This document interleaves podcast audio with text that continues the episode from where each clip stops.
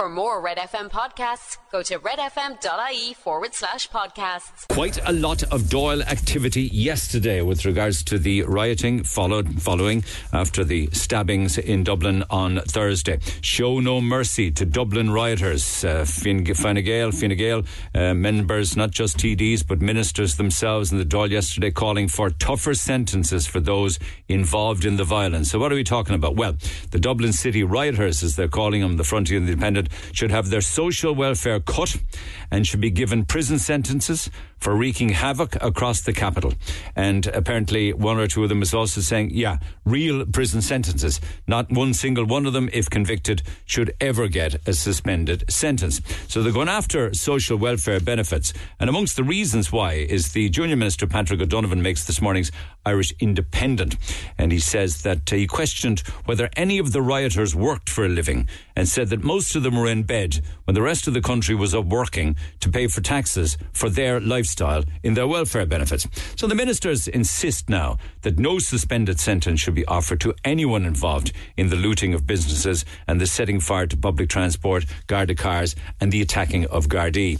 Um, Conor McGregor is very much in the uh, in the sights also of our politicians because in the Dáil yesterday he was called a gobdaw.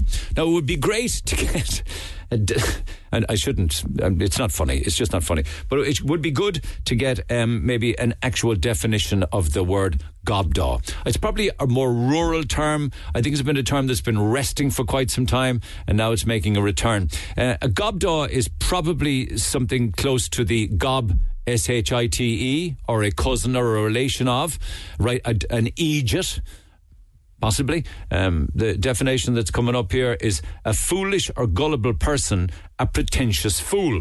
So that's what he's been called, and he's been read the Riot Act. He was named in the Dáil over online posts. Uh, he wasn't the only one. Uh, some other agitators were also named in the Dáil yesterday. Uh, see, the TD Aodhán Ó Ríordáin said there are celebrities such as Conor McGregor a gobdaw, and people in this chamber who use the word criminality and immigration in the same sentence all too often. Uh, they are very different. Immigration shouldn't always be connected with criminality. Water cannon now have been brought in. I thought we always had it. We didn't. We had to get them from the PSNI, but we now have them, and the Gardaí, of course, will be able to use them. Um, they're on standby in the event of any more riots or looting or thuggery. Um, all of the papers talk of it today. Water gobdaws, gobdaws, the front page of this morning's um, uh, star. But I do see uh, this morning the uh, Mail moving it on a step further, where they're saying, and, and I, I always thought really that the Garda Síochána at the most highest level did have powers to ask the likes of mobile phone providers for mast details and for pinging, uh, and also to be able to get some data from them with regards to cell site locations. But I think that what was happening in the Dáil yesterday is they want more of that to be allowed to the Garda Síochána to find, say, um, the provocateurs, if you like, those that are stoking the fires of hate, or those that were uh, many of some of whom, of course, were were involved in calling people um, to go to Dublin uh, and to take on the guards and to kill immigrants and to riot and to loot. Uh, so they're going after them big time. And uh, I see this morning that the Mail is also saying that the Gardaí will be given lots more power now to access and intercept private conversations on social media sites under new legislation. To some extent, papers are speculating that a lot of this is to do with, say, Helen McEntee trying to battle to save her political career and coming up with ways of maybe trying to anticipate what could happen next if this were ever to happen again. So going after people's social media feeds, even the private conversations, some might suggest that that's a step too far. But I guess others could probably say, well, it's not really if you've nothing to hide, you know. Like the Sun today then talks of um, the uh, man who saved uh, a, a, little small little girl from even more stabbing, um, and she remains gravely ill in hospital, as we know. Caio Benicio. Um, I think the uh, the GoFundMe uh, stands now at six hundred and sixty thousand euro raised from him, and this all started with a chap who put up a GoFundMe for him just to buy Caio Benicio a pint. 660,000 euro worth of pints later. He's in the news again this morning because he says, I want to support that little girl in any way I can. Now, Caio is the lad who, he's not a lad, he's 48 years old with a family back in Brazil, jumped off his motorbike and belted the attacker on the head with his helmet. Um, but the papers do talk of migration and immigration. One is coming into the country and the other is emigrating from the country.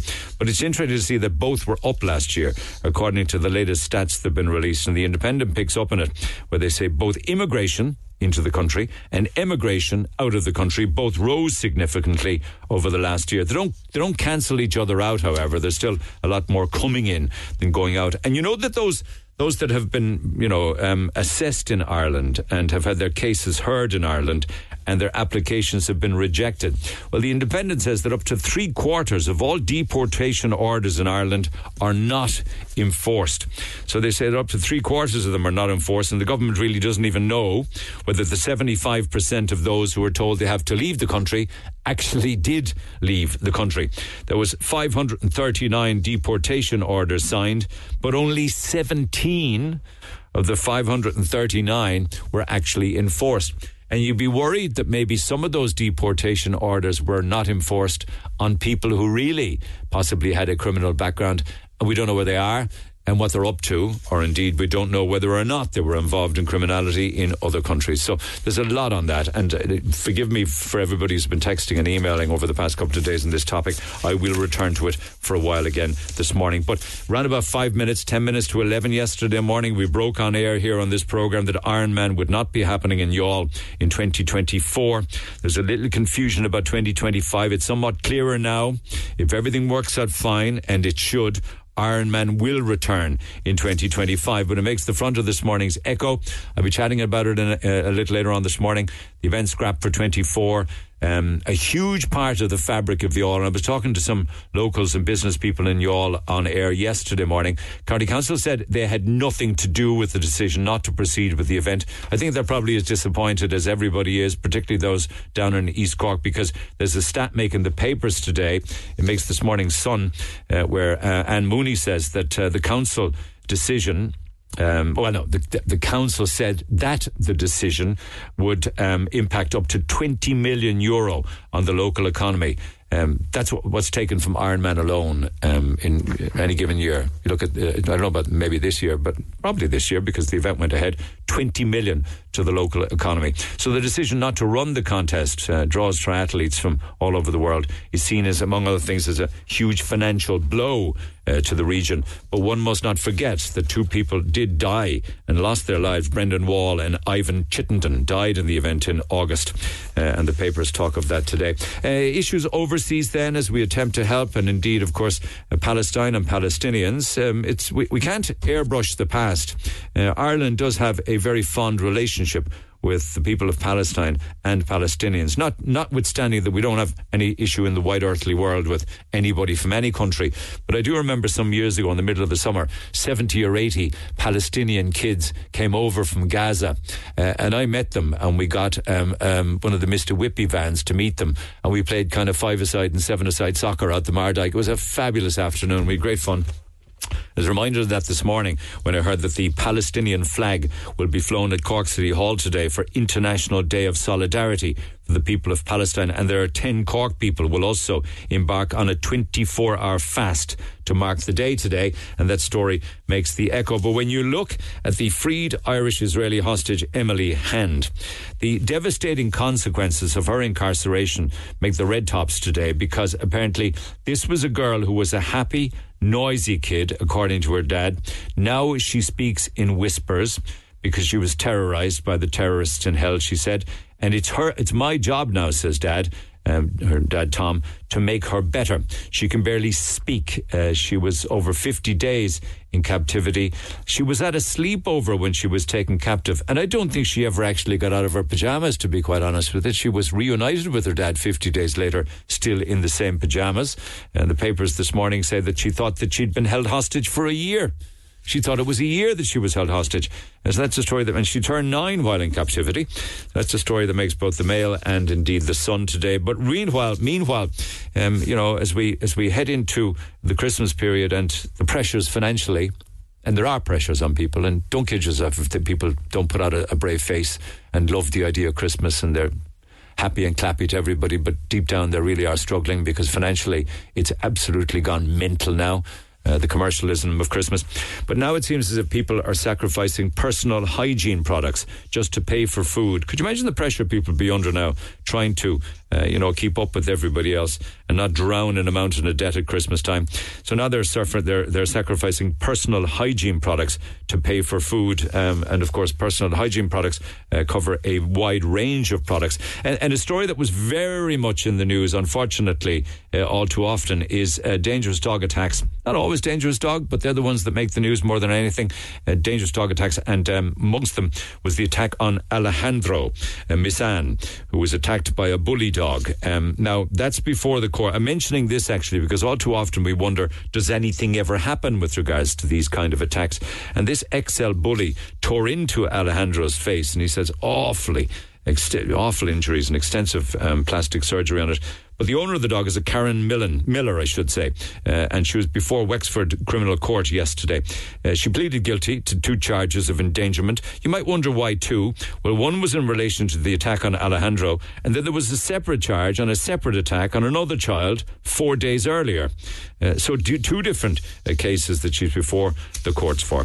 And if and finally, can I just mention, if you've got a lot of tech in your house, you'll love this two-page spread in the Mail this morning, uh, where they're talking about all of the technology in the home, in almost every single room in the home, is sending all of your data somewhere. And it's all being harvested by someone. And it's all being sold on to various companies who use it then to, uh, to tailor make advertising and marketing and to hit you on social media uh, and also to get an idea as to what people are watching, what people are buying, their social habits, and then all of that can be used to generate money. It really can. So, what are the things in your home or in the driveway that are spying on you? Your car, your doorbell if it has a camera, your security camera if it has an app, your television if it's a smart TV, your games console if you play PS4 or anything like that, your oven if it's a modern one, because a lot of them do come with app technology and Bluetooth technology and Wi Fi, your fridge, we all know about that. Some smart fridges have digital screens connected to apps, your baby monitor that's an interesting one because with regards to the baby monitor, that would primarily be audio, wouldn't it? And of course, your washing machine. So pretty much every piece of tech now, modern tech in the home, is spying on you. And the data is being sent somewhere. Anyway, text 0868 104 106. On the way, calls, and we're sending the kids off to Santa Claus. Down at Páirc Uí Chaoimh next. Cork's biggest conversation is here. The Neil Prendeville Show is on Cork's Red FM. And you can text 0868 104 106. Pick up the phone on 0818 104 106. It's a big day today. An awful lot of prep went into this. You're going to have something in the region of uh, a couple of hundred kids over today and indeed tomorrow. 240 of them, sick kids, vulnerable children, travelling to Uí Chaoimh this morning and tomorrow morning. They're accompanied by firefighters, members of Garda Síochána, all suited and booted to airport police. The Deputy Lord Mayor is there and they're off down to meet Santa Claus and everybody pulled together to make this happen. So let's give him a big Cork countdown.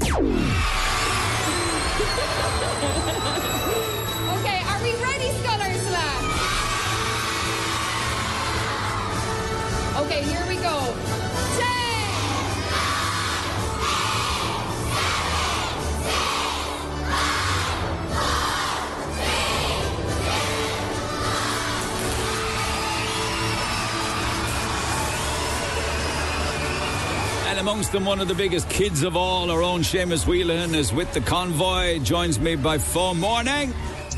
Morning, and you know what? Even better still, I'm in the back of a fire truck from the airport police. You always wanted airport. to be a fireman so, when you were in short pants. there you are, face painted and the whole lot, Neil.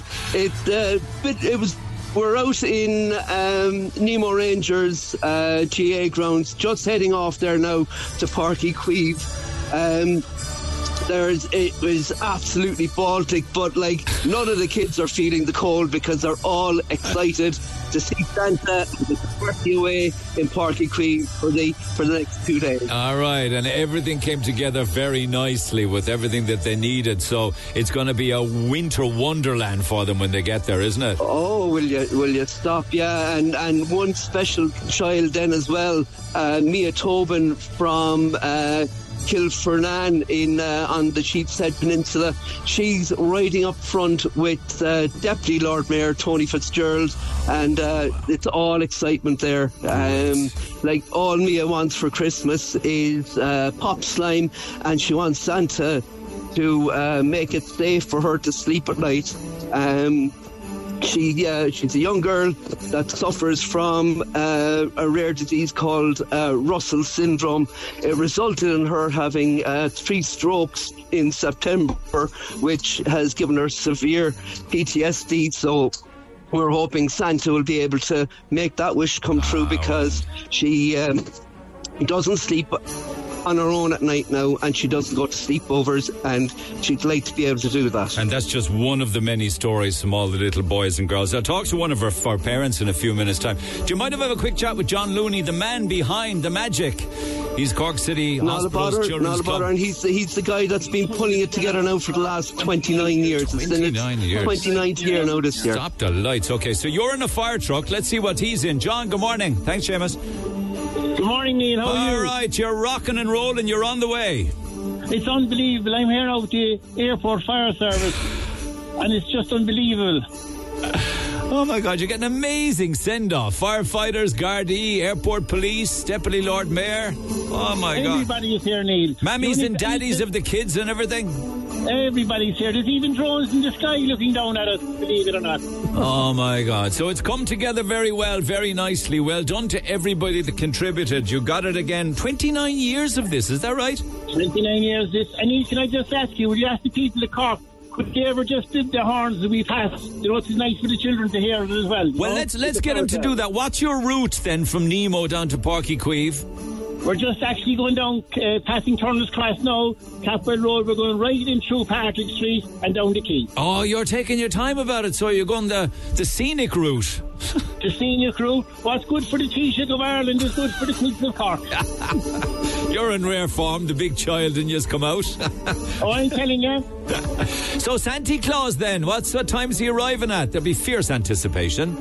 He's actually below. Oh, his he's feet up by the fire, and he's having his breakfast He's as having- we speak. He's having a full Irish, is he? He definitely is. Waiting on the kids. So all day today, and indeed tomorrow, you'll do it all over again. That's correct. Four different sessions of it, Neil. And I know that Dwyer's Electrical gave you a fine old discount on the Christmas trees and the baubles and the decorations. Yeah, everything's sorted then. It's a winter wonderland down there, right? Oh, it's just fabulous for everything. Everything, you know, just it's out of this world. Out of this world. That's all I can say. All right, And well, it's a new venue for us and everything else. And when Ian Flynn came on board from Park we were very, very grateful of all his help and everything that he's doing for us below as well. Fair play to you. I know that Seamus is going to be giving me some great audio from across the morning, so we'll play that out later. Have a great day, John Looney. You really are. we A did a su- quick blast for the firing for the people of Cork. Here we go.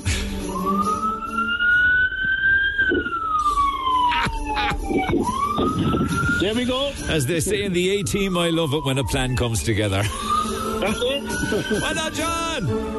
Happy Christmas. Oh, we'll talk again before Christmas, I can tell you that. Thank you to everybody that got involved in this. You're talking about over 240 different children from all different parts of the county heading down to see Santa Claus, and it's just going to be a wonderful day. And thank you to everybody that came on board. We really had to round up the troops on this one to get everything that was needed for the Cork City Hospital Children's Club to make it happen down in their new venue today and tomorrow at Páirc Uí Chaoimh. But I heard there, just as I was chatting with Seamus, he was talking about little Mia, who's eight years old and suffers from Russell, lives with Russell syndrome. Um, and her folks actually uh, are travelling with her as they head down. Can't wait with the anticipation to see Santa Claus. And just a quick word with Adele Tobin, Tobin her mam. Adele, good morning. Hi, how are you? Are you on the convoy? I am. We're up front in the Lord Mayor's car. Oh my God, you're in the Lord Mayor's car. Yeah, So very exciting. right, very honourable way to travel, isn't it? Mm-hmm. Yeah. And, and Mia's there as well, surveying all, all the scene. Yeah, taking it all in. Excited? very, very excited. Very excited. it's you- just amazing, all of it. This is your first time, or Mia's first time doing this, I'd imagine, is it? It is, yeah. Okay. And where did you travel up from, I wonder, Edel? Um, so we came from uh, Kilcrohane, but we actually Mia was in hospital until yesterday morning. So we went down home yesterday when we got left out, and we came back up last night and stayed in Cork. So I hear you went down, packed a bag, came back up, stayed in the Rochestown Park Hotel. We're up early this Yeah. morning for the convoy. Such is the excitement. And how is life for the little fighter? She does seem to me, reading her condition, uh, as a real superhero trying to get on with life. Oh, she had, like from day one, she's always had issues. She had the Russell Silver syndrome, and that took a long time to get diagnosed. And it meant that Mia, when she used to get, like if other children got a vomiting bug, Mia used to get it 10 times worse. So we spent a lot of time on the Ladybird when she was very small, and then a lot of time on the Puffin. And things started to settle down when the when COVID hit, and she had three really good years of no sickness or no anything, and then this came in September. She had three stroke events, oh. which was completely out of the blue and unexpected. I so know, I know. You get over one challenge, and unfortunately, another one comes along. So she, Yeah. she, she is, she's difficulty sleeping, doesn't she? I hear. she doesn't like we've um, put a bed in her room now for her, and she sleeps in her room, and someone has to be in with her every night till she falls asleep. So I know, I know. That's what Yeah. mammies and daddies do. Well, hopefully today will be a wonderful day. Is she with you there? Is, is she? She is she, is she up for a quick word? Just see what Santa Claus is going to bring. we're on the South Mall. Okay, she'd love to speak to you. Yeah. All right, just yeah. a quick one. They're heading up the mall. Lads, if anybody sees the convoy and you can't miss them, blow the horn, flash the lights for them. Go up the mall down Patrick Street. So do say, hello, Mia. Can you can you hear me all right? I can kind of. I know it's not easy because I hear all of the sirens going. Are you very excited going to meet Santi? Yeah. All right, it's a big day for you today. Have you sent your Santi letter and everything? Does he know what you want for Christmas? Yes. What do you want? I want slime. Slime. Slime. So you can get that in the back garden. What's slime? Um, Um, just a regular slime. What would you do with it? Play with it. Muck up your hands with it, is it? Stretch it. Yeah. Pull it. Throw it at the wall. Maybe not the wall. Throw it at your daddy. yeah. Put it all over his face when he's asleep. Yeah. Wow, that sounds like a plan. So you excited to see Santi and the elves and Mrs. Claus today? Yeah. Well, today is your special day, all right? Yeah. You have a wonderful day. Enjoy every single minute of it with your mammy and daddy, okay? Thank you. You're welcome. Look after yourself and happy Christmas, little Mia. Thank you. Lovely chatting with you. Bye. Bye. Lads, if you see them as they're heading down along, do blow the horn, give them a wave, flash the lights, because these are very, very special kids. These are the same kids also that uh, also get to go to uh, Euro Disney in Paris, all under the auspices of John Looney and his volunteers of the Cork City Hospital Children's Club, and we're very proud to be involved in it again this year. It's a wonderful thing. It's off and running. The convoy is on its way. Call the Neil Prendeville Show now. 0818 104 106. Red FM. You betcha, boys and girls. We spoke about uh, Youghal yesterday and the fact there'll be no 2024 Ironman worth something like 20 million to the local economy. And God knows East Cork needs it, and God knows Youghal needs it. We are chatting about it yesterday. I wanted to get the, the, the thoughts of somebody who actually won it. And Chris Minturn won it in 2022. Uh, Toker lad, now living in Frankfurt there for some time. We've spoken to him in the past. He's a good guy. Won the, won the Ironman. Seriously fit. Chris, good morning. Morning, Neil. What you make, what you make of it, pal? When you heard the news yesterday, um, it kind of came out of the blue. People weren't actually expecting this kind of news. Um, well, first of all, obviously, my thoughts are with the families of those that passed away. Um, Totally. the news itself, I, I think it was something that we thought might happen, uh, but I guess you know um, there's been deaths in Ironman events before Youghal and after Youghal, and those events are continuing as in 2024 without question. So. I think perhaps the issue might be the conflict between Triathlon Ireland and Ironman. Is that not, Um, without going into too much detail on that, is that far from resolved or sorted? I, I don't believe so. I think still think there's an ongoing investigation. Okay, yeah. Um, between them. Yeah, there's just contradictory statements about what happened. On And on day, that so- basis, you think they've decided until that's resolved or put to bed, if you like, two tragedies are awful, I know, that it'd be best for them, they're saying, to take a hiatus and allow the healing to continue. I think they were the words they used. Yeah, I mean that's what I think, but I, I don't know. We're just guessing. Um, but it's just sad, given that you know there's been in Ironman events that are held around the world. Um, a lot of towns don't like the event or find it a nuisance uh, with traffic disruptions and things like that. But Youghal really got behind the event. It was a big boost for the town. Um, I mean, I, I was there in the lead up to the event doing practice swims, you know, with uh, doing the route, um, and it's just you know tragic what happened on the day of the event. Then, so I'm really yeah disappointed for the town. Okay, you won in the Irish 22. Were you participating this year? Yeah, uh, I took part this year, but um, pulled out with an injury during the race. but yeah, I did- was there okay, on the day. okay. So you observed the swim aspect of it, uh, did you? Yeah, yeah, yeah. Well, I mean, I was there, um, did the swim and the bike, and pull out on the run. Yeah. Okay, okay, okay. Um, swim, sw- swim was tough. I mean, yeah, I hindsight, hindsight, hindsight's a wonderful thing, but would that have been the, the, the toughest swim you participated in, that leg of it? It, it was tough, um, but there there are tough swims that happen. Um, You know, uh, it, it's an open water swim. It was choppy on the day. Sometimes there's river swims that are downstream and are easy. Sometimes you're swimming in a lake and it's flat calm. And this event was uh, open water the sea. Um, and yeah, it was it was choppy on the day. Yeah. Um, yeah. Do you, you you you were telling the lads before you came on air that you're you're even sceptical about 2025? Why? Um, skeptical because it's been cancelled this year. Um, uh, and if tensions remain between Ironman and Triathlon Ireland, I'm not sure they'll support the event in the next years. But I don't know. That's just my. I'm just. I don't know. I, ho- I hope. I really hope it goes ahead. My hope is that it happens in 2025, 26, 27. It gets the full support, and that. Um, yeah, that, that people reflect a bit it. I guess there's a culture now of you know, people getting into sport and diving straight into doing Ironman events when they're honestly crazy events.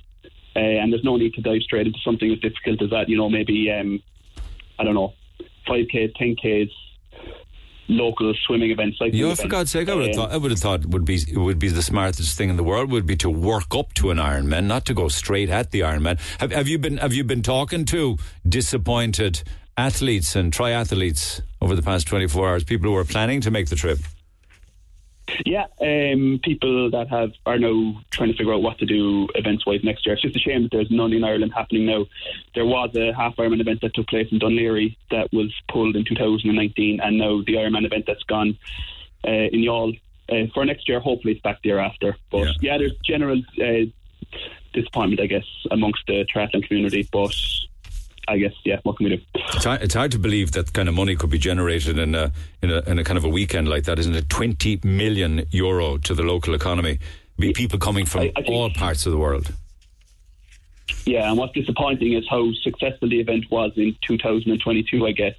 The positive elements that that brought to Youghal, to people taking part in sport in general, and then just to see Youghal in the headlines in 2023 for the, yeah, for what happened there. So it's just a shame. Um, yeah.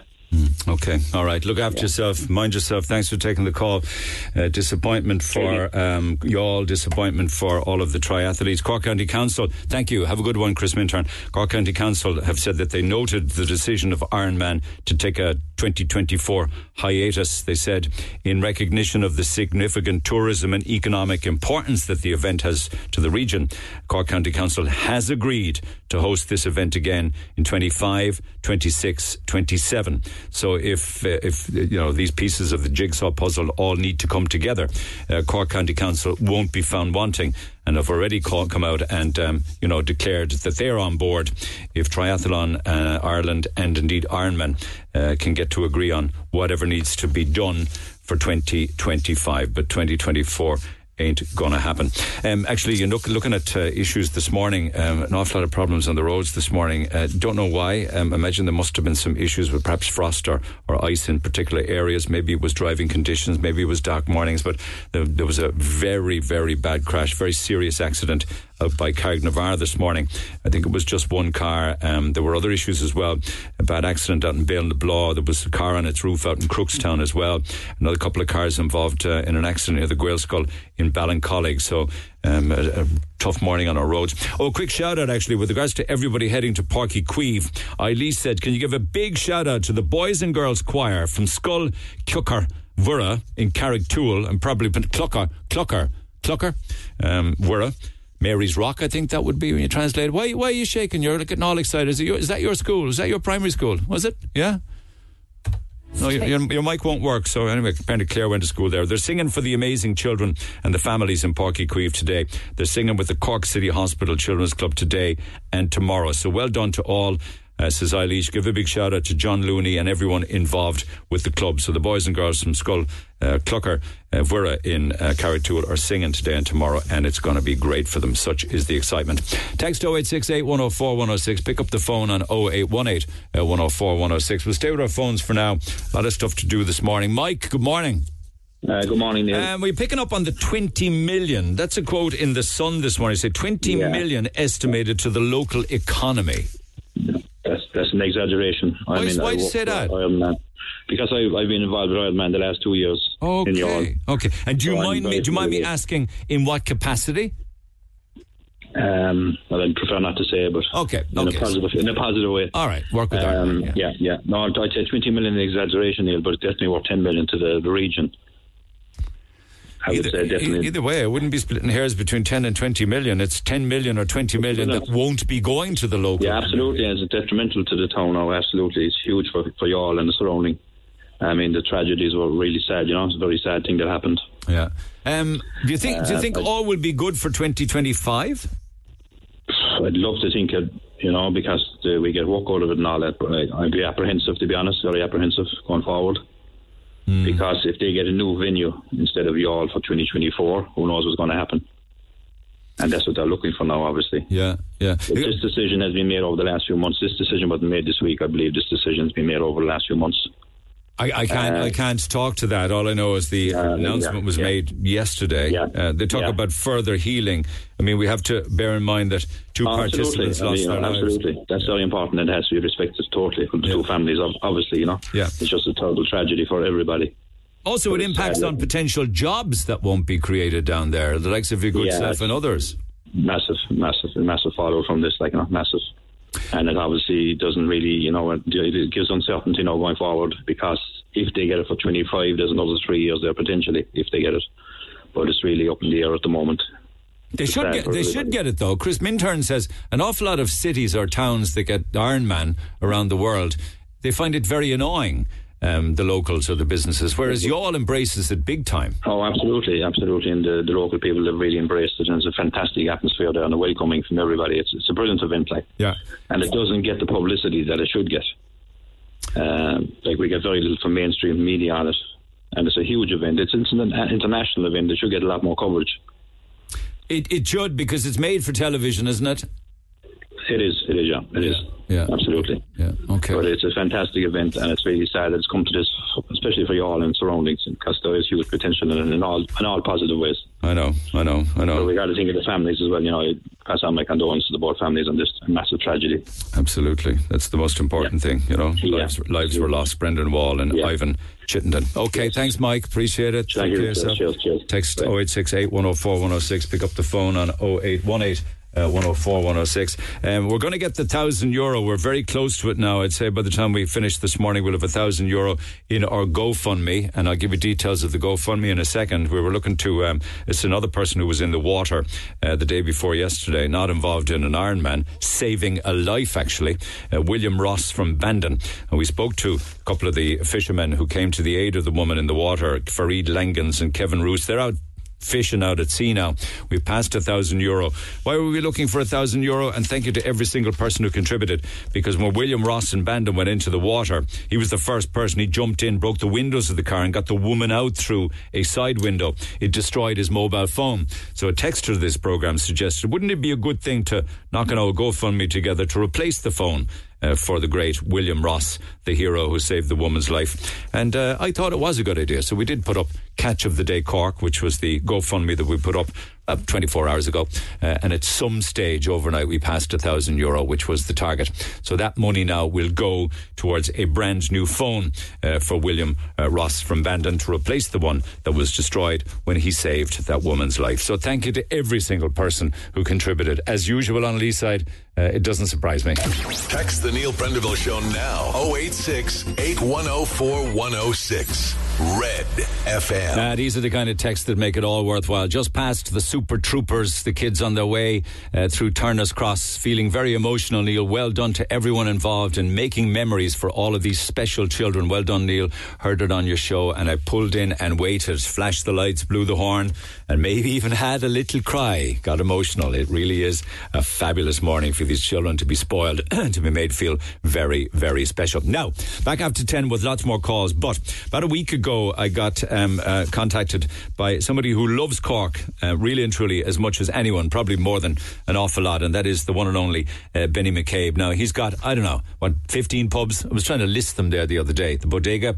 the Crane Lane, the Rising Sun Brewery, the Poor Relation, BDSM, the Pav, the Mutton Lane, the Oval, Chennai, Arthur Maynes, El Phoenix, the Vicarstown Inn, uh, De Cafe Cafe, uh, sorry, I, I hope I'm pronouncing that right, Arties, uh, Canties, and I'm probably missing other ones. Sure Benny McCabe can't even remember the amount of pubs that he has himself. But anyway, that's just uh, the list that I came up with.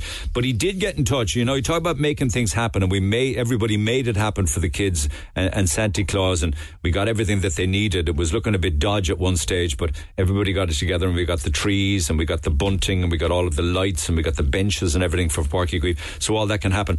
But Benny sent me the email at a time when, of course, there was um, uh, the sad news, the very disappointing news that there'd be no family switch on of the lights on Patrick Street. So he, uh, it's he's very optimistic, and Benny McCabe is very uplifting, and he's always very positive. He's an optimist at heart, and he says, "I was listening to your program but couldn't phone in. I I live and work in the city centre, but I'd like to share the following thoughts." Uh, for you and our fellow citizens, he says. And he breaks it down into different topics. Have I got time? I'll, I'll do the best I can with it for the four or five minutes I have. He says, number one, on the lights. Incredibly, you know, Cork people voted not to have an elected mayor, even one with limited powers. If we'd elected an elected mayor and the office was up and running, then I'm sure we would have had lights turned on and family events. It's incredibly hard to keep up with the rates. The turning on of the lights brought badly needed business to the city and gave a lift to all when times were troubled. If we had a directly elected mayor, my vote would have been Roy Keane, he says. And then he says, with regards to the city itself, he breaks it down into a section called People Sleeping and Begging in Doorways. You'll find this interesting. He says there is a large organised element behind a lot of this sleeping and begging. You can see them being collected at around four or five in the morning in cars and vans. Uh, this element intimidates individual homeless people away from their choice doorways. And we must remind ourselves that these genuine cases are afraid to go into hostels uh, and to be bullied out of a relatively sheltered doorway by what is nothing short of organised enterprise into less public and less safe spaces is cruel and will cost lives. He's saying that those that are genuine are being bullied by those who are involved in uh, organized criminal activity. This level of organized enterprise is astonishing and would not be tolerated in any other city uh, visually this is very negative, and uh, I understand why people, and in particular children, are upset. But we must deal with this head on and get rid of organised gangs and support and build relationships with the genuinely less fortunate people. We need to teach our children that those who remain are us and we are them, and we are no different to those that are homeless or sleeping in doorways. So that addresses the issue of the organised, uh, those that are brought into the city, almost trafficked in more ways than one. They sit down and beg and then they're picked up and taken away again. They should not be supported or tolerated. Uh, with regards to aggressive behaviour, he says it's true. There is at times a menacing atmosphere in the city. If you don't have a thousand yard stare, you'll be accosted or if you're unluckier, you'll be assaulted, as in caught looking at someone wrong. There are two types here. One is just basic scum, the product of a hyper lenient court system, and the Gardaí no longer being allowed to deliver a glorious funt up the backside when required. They're policing with one hand behind, t- tied behind their back, or Gardaí. This wokeism, to use today's understanding, uh, literally is breeding the next generation of murderers and rapists as in we're too soft. Uh, the second type is the addicts, and for years I had no sympathy for what used to be known as junkies, scumbags. In my ignorance, I had all the words until one day a chance violent encounter with one of them led to a cup of tea with him. And my personal journey of understanding began. I see the deep pain more clearly now but the aggressive behaviour is not limited to Cork. It's now a feature of every city everywhere in the West. Why? The reason for this lies under our noses. One agitated yet sage addict explained to me recently that in a cashless society, they simply can't get their hands on money. No one has the few coins for the guy on the bridge anymore. The guy who might tell you he needs a bus fare. He needs the price of a bed. The sheer want of a fix in a cashless world has led to erratic, intimidating, and violent behaviour cashless society. No cash around. This is the key issue. And we need to adapt to this in our policing and in our services for addicts for everyone's sake. Let's get the head out of the sand. If you've any common sense at all, you know that this situation is a window into all our children's futures. There will be no freedom at all if they ban cash entirely, says Benny. On policing, and this is personal to him, he says, currently I spend 20,000 euro a week on private security to allow my customers to enjoy our amenities. I estimate up to 300,000 a week is spent on security in the flat of the city itself. This is a hidden tax on all of us on top of the rates. Security costs are driving businesses to the wall, and there should be tax relief on this in the absence of adequate funding or adequate Gardaí. We complain about our streets and the Gardaí, yet a part time student bartender makes more than a young guard does. Fund the guards, let them do their job. Yes, there is a very vocal minority who always give out about doormen in Cork. However, the reality is and it is a reality. It's the same people who get refused time after time after time. In the meantime, I always tell people I know and visitors that if they feel in danger or intimidated, seek refuge in a public house. It's always safe. In the last month, I've seen doormen save lives on the street talking people down from bridges, and even intervene to prevent Gardaí from being overwhelmed by youngsters. And they now have a de facto police force. The security in Cork. This in itself should prompt immediate action from government. Security personnel doing the job of Gardaí. For those of you who are raising an eyebrow, I'll put it more simply. Imagine if next week there were no doormen in the city. There are probably about 200 of them on a busy, busy given night in Cork. What do you think would happen? The movie The Purge would come to mind. In the meantime, I raise my hat to all who work in security. We have the thin blue line with An Garda Síochána, but we also have the thin black line. We will probably only see action when a young Garda is killed on the Grand Parade in broad daylight. You talked about um, mentioning the lack of public realm seating.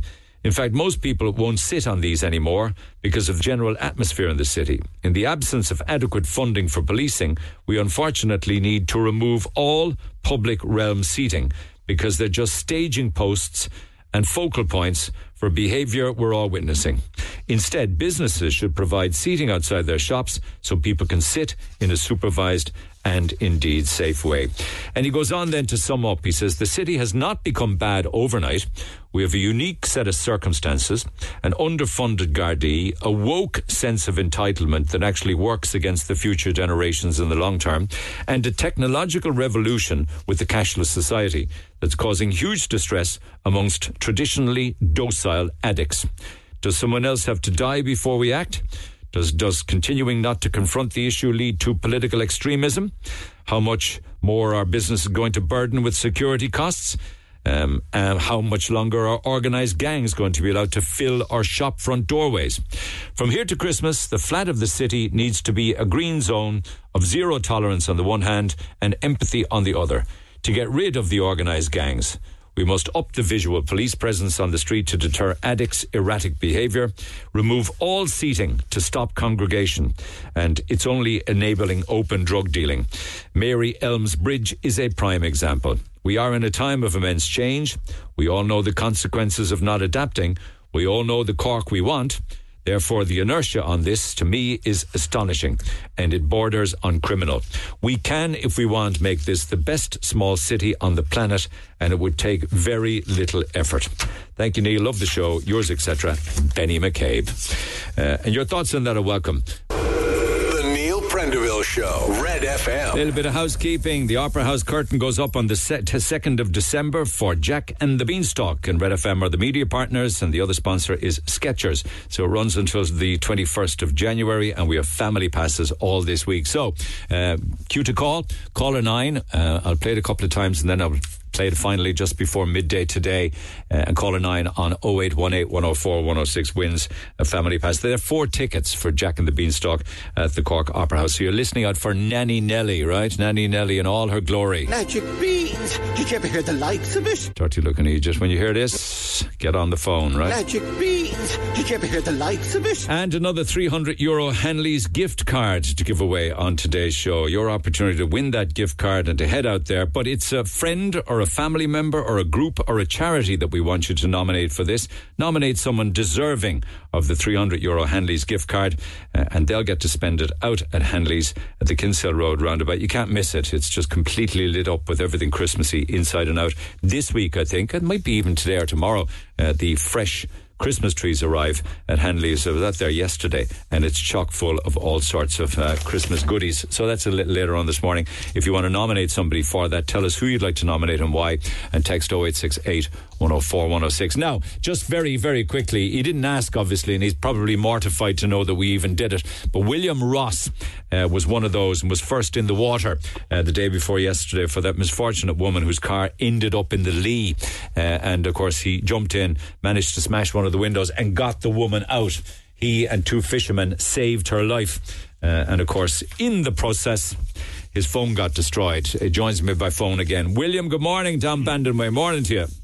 Good morning. How are you? I'm good. No, listen, I just wanted to mention that somebody texted in yesterday saying it would be a good idea to put a bit of an old GoFundMe together to replace the phone. So that's exactly what we did for you, all right? Thank you very much. so we got we got it we got we got a thousand euro. Um, might might climb a little bit more, but it's all yours to buy yourself a new phone. What what kind of phone do you use? All right, just have an old um, Android phone.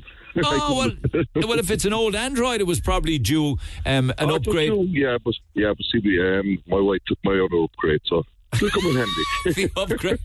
That happens in my house as well. You get an upgrade, and somebody always needs it more than you do. Yes, yes, yes. But this is this is yours, not the wife's. thank, thank you. No, it's it's, sure it's everybody saying thank you to both yourself and the two lads as well. Uh, they're off at sea, as you know, Farid Langans and That's Kevin right. Roos. But there's free coffee and pints for them when they get back to port in Cork. But listen, I want to organise to get the money to you. Get yourself a brand new phone, all right? Thank you very much. Thank you. There was no need. There wasn't, but it's the generosity. What?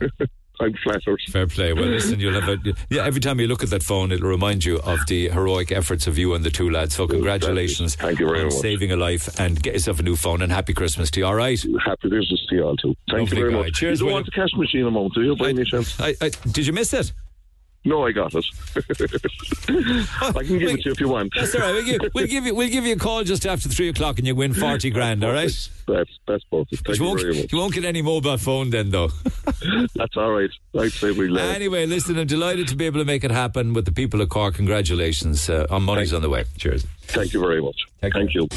Get it off your chest. Call Neil Prendeville now on 0818 104 106 Red FM. mentioned an awful lot of different things in the last hour, uh, and it has prompted comments on different topics, uh, particularly the Dublin riots and the looting. It's a complete shambles that we're still talking about rioters when there's a poor child in hospital in a critical condition.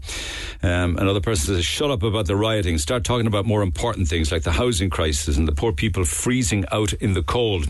Another one. There seems to be a lot of attention on the rioting in Dublin, yet, yet the children and the wim- and the woman injured in the awful attack that prompted it, and the man responsible for the attacks are hardly mentioned at all. Should that not be discussed in more detail in Dáil Éireann? Um, well, a lot of it yesterday had to do with what do you do now next with the rioters and preventing it happening again. That pretty much was the conversation in the Dáil yesterday. So you, you're right in that regard. Will the undocumented who are looting have their doles stopped? And I bet you won't read this text. Your station is far left. I tell you one thing, I've been called an awful lot of things in my life, but far left does not fit. no. I mean, absolutely, definitely not far left. Um, I'm just mentioning. Anyway, just wondering if the government is going to go after Elon Musk for what he said about Leo Varadkar. I don't think so. Conor McGregor is just saying as he finds it, and now they're coming after him. Freedom of speech is gone in Ireland. Love the show, says Mary Jane. They're talking about Conor McGregor because they deem it to be incitement to violence and what have you. Uh, will the Ukrainians who are going home for Christmas still be paid their Irish social welfare payment while out of the state? Says Paddy. Uh, the answer to that would be would be yes. It would be yes. They are. They've been told that they're allowed to leave. They won't lose any of the benefits in that. One or two more in relation to Youghal. Open up the sites with mobile homes in them, homes in them, and allow the mobiles to be used all year round. That would help the economy. There are at least 400, maybe 500 mobile homes not being used. I have a mobile home in one of the sites, and I would use it all year round if I had the opportunity, and I would spend locally. I know at least 10 other people just in my site alone that would do the same. From November to March, the sites are not accessible to the owners. That would generate revenue for Youghal, wouldn't it? And it's pubs and restaurants and shops. Yes, it would. Without a doubt, it certainly would. Uh, meanwhile, one of the questions that was being asked was whether or not, um, you know, there was, an, there was a part of the conversation in the Dáil yesterday uh, where Fine Gael ministers and a junior minister was saying uh, that um, those that are found guilty, firstly, should go to jail. There should be no suspended sentences. Uh, and we'll let the courts take their course with regards to the man who was the suspect for the stabbings, but that the rioters shouldn't be paid any welfare. He was making the point that um, the rioters probably didn't work. And most of them were in bed when the rest of the country was out working to pay taxes to pay them their social welfare, and it should be stopped. So somebody asked uh, by text whether or not somebody who was in jail would still be paid social welfare while in jail. Um, and the answer to that is no, uh, because to qualify for a social welfare payment, you must be um, available for work. So you can't be available for work and get a job seeker's allowance if you're in jail and not available for work. So the answer to that is no. If they were in jail, they wouldn't be getting a dole or payments like that while in jail. So keep them coming. Text 0868 104 106. Pick up the phone on 0818 104 106. And just mentioning actually the topic with regards to Youghal, I think it's a good idea actually if people had access to their mobile homes all year long. long it certainly would do an awful lot with regards to um, you know helping the local communities. But just staying with Youghal with the devastating news regarding a triathlon, uh, pardon me, Ironman, uh, and the fact that it won't happen in 2024. Just a quick call on this, Jeremy. Good morning. Good morning, Neil. Thanks uh, for having me. Now, I know that there are ongoing issues between Ironman, uh, County Council, but primarily Ironman and Triathlon Ireland. And you wanted to pick up on that as being the possible reason, is it? Yeah, uh, pretty much, Neil. I, first of all, I think that the, the Ironman should be allowed go ahead. I think it would have been good for the people of Youghal and good for everybody to have a more of a remembrance race for the poor people who died. You know that even going back to your last thing, everyone forgets about the poor victims. You know, and that. Um, well, I mean, I have mentioned their name on numbers of occasions today and indeed oh, yesterday. I'm not calling up to you at all, but I, mean? I, just think that I just think that uh, from my own point, because I was there for it all, I saw it all happening and all that. I just thought to myself, you know, it'd be nice, you know, that everyone could gather. And were you a spectator or a uh, or a competitor? I, I, was right next to it when it all happened, Neil. I took videos of it all happening. I was on your show that time. Oh, I do remember it. Yes, I remember the videos, and you were doing a commentary at the time, and it was alarming to watch your footage. But anyway, that's right. Yeah, okay. yeah. I, I kind of because the narrative was at the time that they were swimmers and they should have known their own risks, and I kind of felt that was wrong. And you know, I still and because of that, I just felt you know that I should uh, come on about it. You know? Do you, do you so think that they'd, they'd even struggle? You make a very interesting point that I want to pick up with you. That they might even struggle struggle for insurance or public indemnification or to get it signed off on? Well, that's what I think's happened because it's very simple. Triathlon Ireland say they unsanctioned the race before the race started, and um, Ironman said no. He sent us a, and he sent us a text message after the race or an email. Now the thing is that Triathlon Ireland have hired uh, Grant Thornton to do uh, a, an in-depth review, but surely that's a simple question. You know, you just walk into the office and you say, "Okay, let's see the email." And the So timestamps. can- and the timestamp, and that will be it. But without without that, there is no insurance for Ironman. And uh, to be honest with you, I don't think I would be if I was in Galway, uh, who were meant to get it the year after. I'd be a little worried for themselves for themselves as well. But do they even need insurance? If all of the contestants and all the competitors sign a waiver, the, the insurance really would, wouldn't be required by Ironman, would it? And, and any insurance that we needed would be Cork County Council's insurance. No, no, you can't sign a waiver about your own human rights in Ireland or your own civil rights in Ireland. Do you know, like you can't turn to me and open a fun fair and say, okay, if you fall off the fun fair, that's your problem. You know. So, yeah, so even when there's signs up saying um, at your own risk, they, they wouldn't hold any water in court. They, they they don't hold it. That's why we don't have any uh, what you call it. We don't have any BMX parks and all that kind of thing. That's why the BMX park in uh, in the Tramore Road is closed. You know that because th- th- there is an insurance thing for everything, and you can't sign away a waiver. You can't say, "Oh, it's your own fault if you get up on a bicycle in the BMX court and and you you hurt yourself." You Yeah, know, there's the skate park just adjacent to Fitzgerald's Park, though. The, uh, That's a small one, and that's kind of a more controlled little one. It's you know it's a low one, and it's been used and all that. And it'd be an interesting one. Maybe it's to do with the level of danger or something. Right. I, I wouldn't be certain, but I, I would be pretty certain you can't sign a you can't sign a waiver. That uh, that indemnifies them from anything, you know, it'd be the same for everything. You know, So your point actually is okay. We've covered that aspect of it. Thank you. You're Yeah. saying that the good people of Youghal could show sorrow and respect by hosting what Oh. would have been a remembrance Ironman. Yeah, it would have been fantastic. They they could have unveiled, say, a plaque to the, in memory of the people who died, and uh, you know, everyone uh, everyone who would be there would be Ironman people themselves. So they, I think, they'd really appreciate it. You know, give them a moment to be kind of a an extra thing for. I know the that day and all not that not, not going to you know. happen though. Um, the the decision's been made, and now people are looking towards whether 25, 6, and 7 will happen. You know. Well, I think that'll all come down to the simple phone call to Triathlon in Ireland and just say, "Come on, what what is it? Did you phone before or after? Is the how bad we got into Did you phone before or after the the race started? Yes. Yeah, yeah, yeah. That was that was that's the claim. That's the argument that Ironman uh, Triathlon said they did, and Ironman said no, you didn't. It was afterwards. Okay, all right. Thank you for that, Germany. Appreciate Jeremy. Appreciate your uh, your contribution. Text 0868 104 106. Talking about texting and phone numbers. You, if you listen to this uh, radio station all week long, you know that there's a big Red FM competition going on at the moment with Neville Jewelers. I was amazed actually. Like Neville Jewelers are just flying. They're going from strength to strength. They got five branches in Cork now. Five of them in total. I was looking at the list of them earlier on this morning, and they are well worth visiting this side of Christmas if you're getting some jewellery for a loved one. They are on Winthrop Street.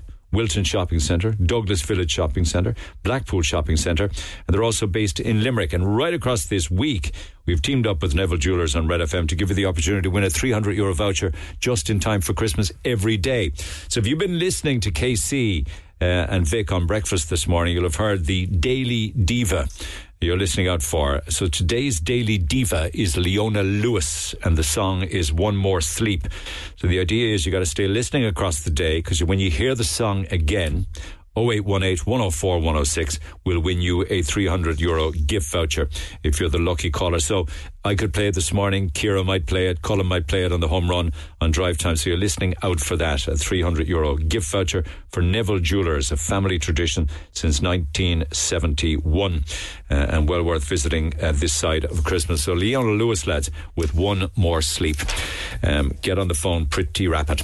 Back after the break, text 0868 104 106. Get it off your chest. Text the Neil Prendeville Show now. 086 8104 106. 1006 Red FM. I mentioned it on the air yesterday, and I hear it in the news uh, at 10 o'clock there with Lana O'Connor, where the uh, word is out there because um, what happened in Dublin last Thursday, of course, we had the stabbing of three children and a teacher, um, and a man now himself in hospital, the suspect behind that.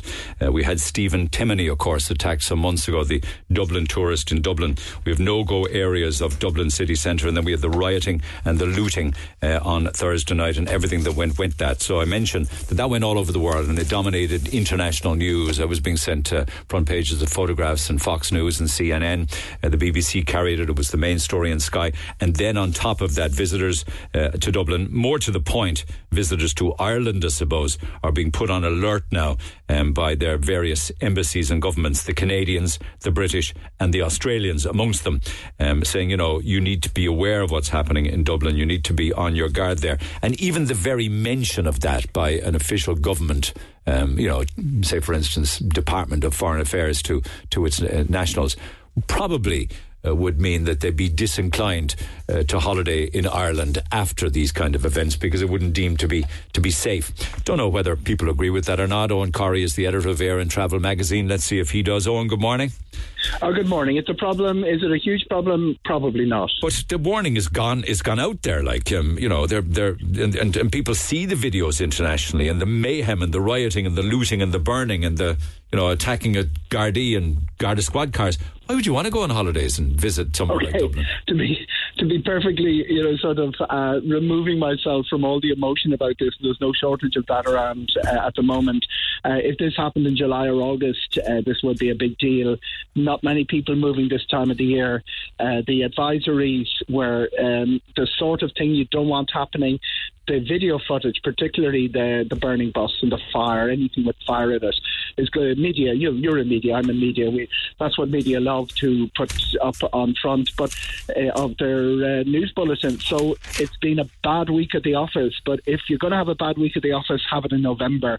And I, uh, the real bookings, real starts January, February. Ireland's inbound tourism season is really about ten weeks, and next summer, 2024, Yeah. kicks into action around Patrick's Day. It'll be long past by then, but we have to be very careful we don't see this sort of thing recurring and recurring and recurring. It's not that Ireland has a crime problem. It's not that Ireland, Dublin is an unsafe city by international standards.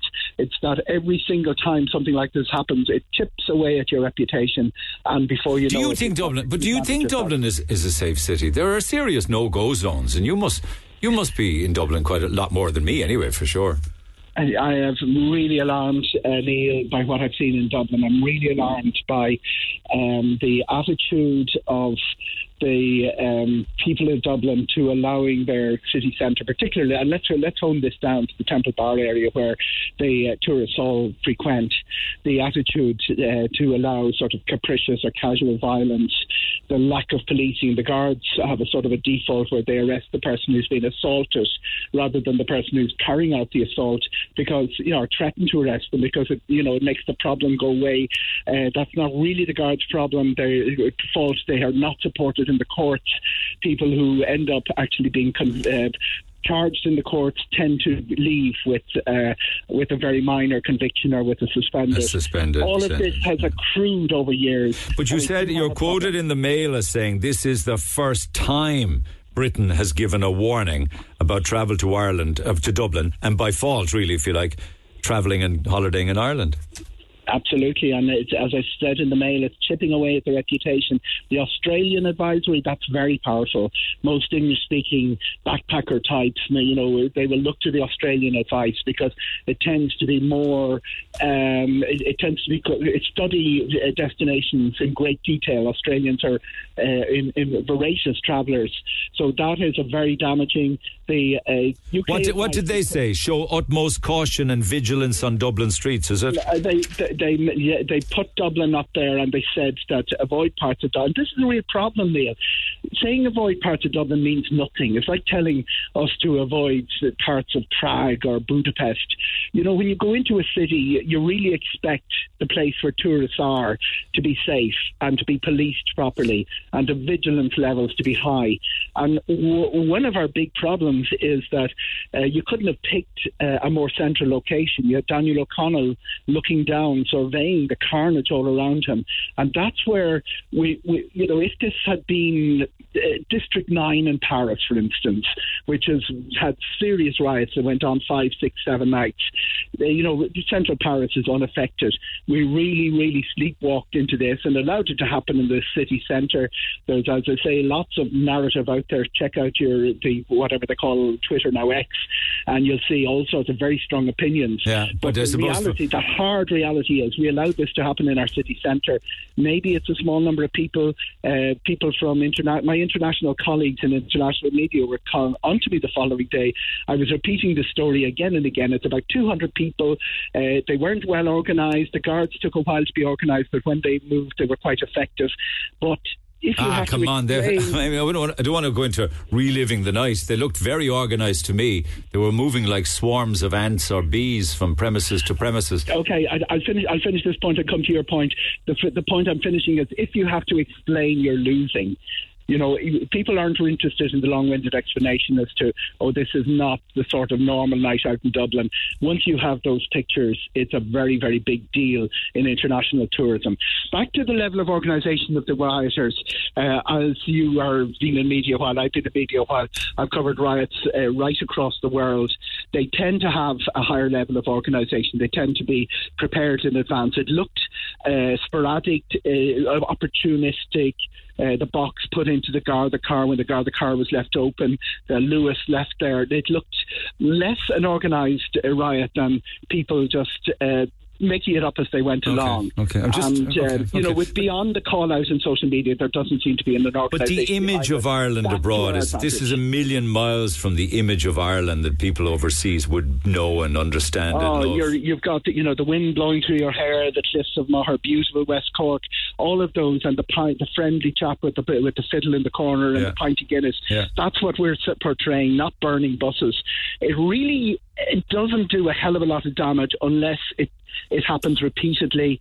As I say, uh, you know, being almost uh, cynical is the wrong word, but being I'm not I'm not being blasé about it. But if it's going to happen, you want it to happen in this time of the year. But why? Why? I mean, I, I understand what you say. That you don't say that in an unkind way or a flippant way. But people would be. I mean, I've, I've no particular skin in the game here. It's the restaurants and the bars and the hotels and the tourist attractions um, that you'd be wondering and worrying for them. But people book and plan holidays now, don't they? This is the time when they're planning next year's holidays. Uh, the big rush is, is post Christmas. The hardcore guys tend to be moving before Christmas. Booking patterns, uh, interestingly enough, for November, very, very strong compared with previous years. It's sort of a post pandemic thing. November would and December would have been really quiet. People have their eyes on Christmas. Um, it, it's been a little bit stronger. But the, the mass of bookings comes uh, in January, Neil. About 30% of the overall bookings would fit into that month. Now, that pattern might be changing a little bit. But really, there is another going to there is going to be another circus act in town. It's not good, by the way. The levels of um, violence that we're seeing, uh, uh, you know, uh, in other cities as well, and the conflict in Gaza, Israel, is certainly going to make uh, it very hard to get Americans to move to anywhere in Europe next year. So we've all of those problems Yeah, okay. without lumping this self self inflicted one right upon ourselves. Would this be the very first? I mean, we were just chatting earlier on this morning. Is this the first time there was any kind of a warning at all? By the UK about Ireland, Yeah, uh, or, or was there UK. one? Australia- was there was there never any warnings about people travelling from the UK to Ireland during the Troubles, for instance? No, nothing like Uh, that. Yeah, yeah, yeah, there- there, was a sort of a very uh, anti, you know, travel to Ireland during the Troubles among UK was sort of very, very difficult thing to sell. I know a lot of people who worked for Bord Fáilte in London at the time. It, the real, there was no, the system didn't have travel advisories. They're quite a new thing, and they tend to be government advice. And where they really impact is on travel insurance. Let's say you go into the Department of Foreign Affairs at the moment, and it's a big deal that it tells you you can't go to Lebanon because your uh, travel insurance doesn't apply, or Israel. Um, and there's only about 20 countries on that list. Yeah, you yeah, know, that, yeah, yeah. But the rea- they're, they're a new thing. In the, during the Troubles, uh, the tourism numbers into Ireland um, were, were the total tourism numbers into Ireland were well short of two million. They're about one and a half million all through the Troubles. They were four million from Britain alone since the Troubles ended. It wasn't a thing then, but there's certainly uh, that there was no um, question that there was a huge problem getting English people to travel to Ireland at that stage. The Australians have issued an advisory against us before, and America famously did last the beginning of last summer. Interestingly enough, they've never raised the level. And that's where you know you sort of say, "Oh, be careful in the city, uh, uh, apply normal precautions, all of that." There's trouble here. That that seems to be recurring more and more and more, rather than a general one against the country. That's It's not. It, it's not a kind of a red warning. Don't travel. It's I not a red that. warning. It didn't raise the level. We're level one for almost all, everywhere around the world. Uh, don't go around with your, your wallet sticking out of your pocket. But you'd say the same about that in Barcelona, walking down the Ramblas kind of thing. Uh, I think we'd be we'd be we'd, be, we'd have a higher reputation than uh, Barcelona, and but you know, are we uh, are we are we in Division One of safety, which is where we want to be and where we Yeah, should be, yeah. because we don't really have that sort of uh, endemic uh, violence that some of the other countries go uh, go to. True enough. The, the level was not raised, Neil. That's Yeah. a very important thing. Right, okay. But as I said. Uh, don't allow our reputation. Your reputation is really hard won and very easily lost. True enough. Don't true allow. enough. Don't allow them to chip away at it. So, so I heard something very interesting last week. We talked to a travel agent. Um, I don't know this because of Biden or what have you. Uh, that if you if you go on your holidays now to Cuba, right, and you ever want to go to America, you have to destroy your passport and get a new passport after you travel to Cuba. Isn't it? Do you hear that? That's the most bizarre thing, isn't it? Uh, okay, uh, it's it's a little bit different from that. The what uh, America has a list of countries that if you've been to, you cannot get the ESTA, the visa waiver. They added Cuba to that last year, and it was done very quietly. Not many headlines about it, but it caused havoc because a lot of people, uh, Irish people, uh, would go to Cuba and then uh, you know go away for the weekend to America and be found at the at the airport. You, it's not that you're not allowed in, but you have to get a visa now. They treat it the same as if you've just been to Sudan or North Korea or Iran. Why? What's the um, big deal? Is there a Russian worry in Cuba or something? No, it's a, a- um, again. Let's be uh, cynical and say it's the uh, Miami lobby uh, have uh, are pushing uh, the U.S. government to uh, uh, sanction Cuba in every single way possible, and that's really it's been it's one of the things they did to satisfy uh, the Miami lobby that uh, they were doing this to make life difficult for Cuba to hurt their economy. If you travel to Cuba now, you need a visa to go into America. And the Miami lobby being who? Uh, they're, they're generally the expats, and it's a, it's a long time ago since uh, Fidel came down from the mountains and set up in Havana. But they tend to be third, they can be third and fourth generation, and they're quite um, vehemently anti-Cuba. You know, they're they Ah, probably they they're have a people lobby that are listened to then in America. Yeah, yeah, yeah. Pretty powerful, pretty powerful within Florida, pretty powerful internationally. Uh, America's sanctions against Cuba are quite draconian. So if you were an Irish person uh, that went to Cuba on your and then all need a visa for America. we'd have to get a visa or, or Yeah, you, you, you know, we go online, we pay fifteen dollars, we get an ESTA, we valid for two years. A process takes maybe a few hours.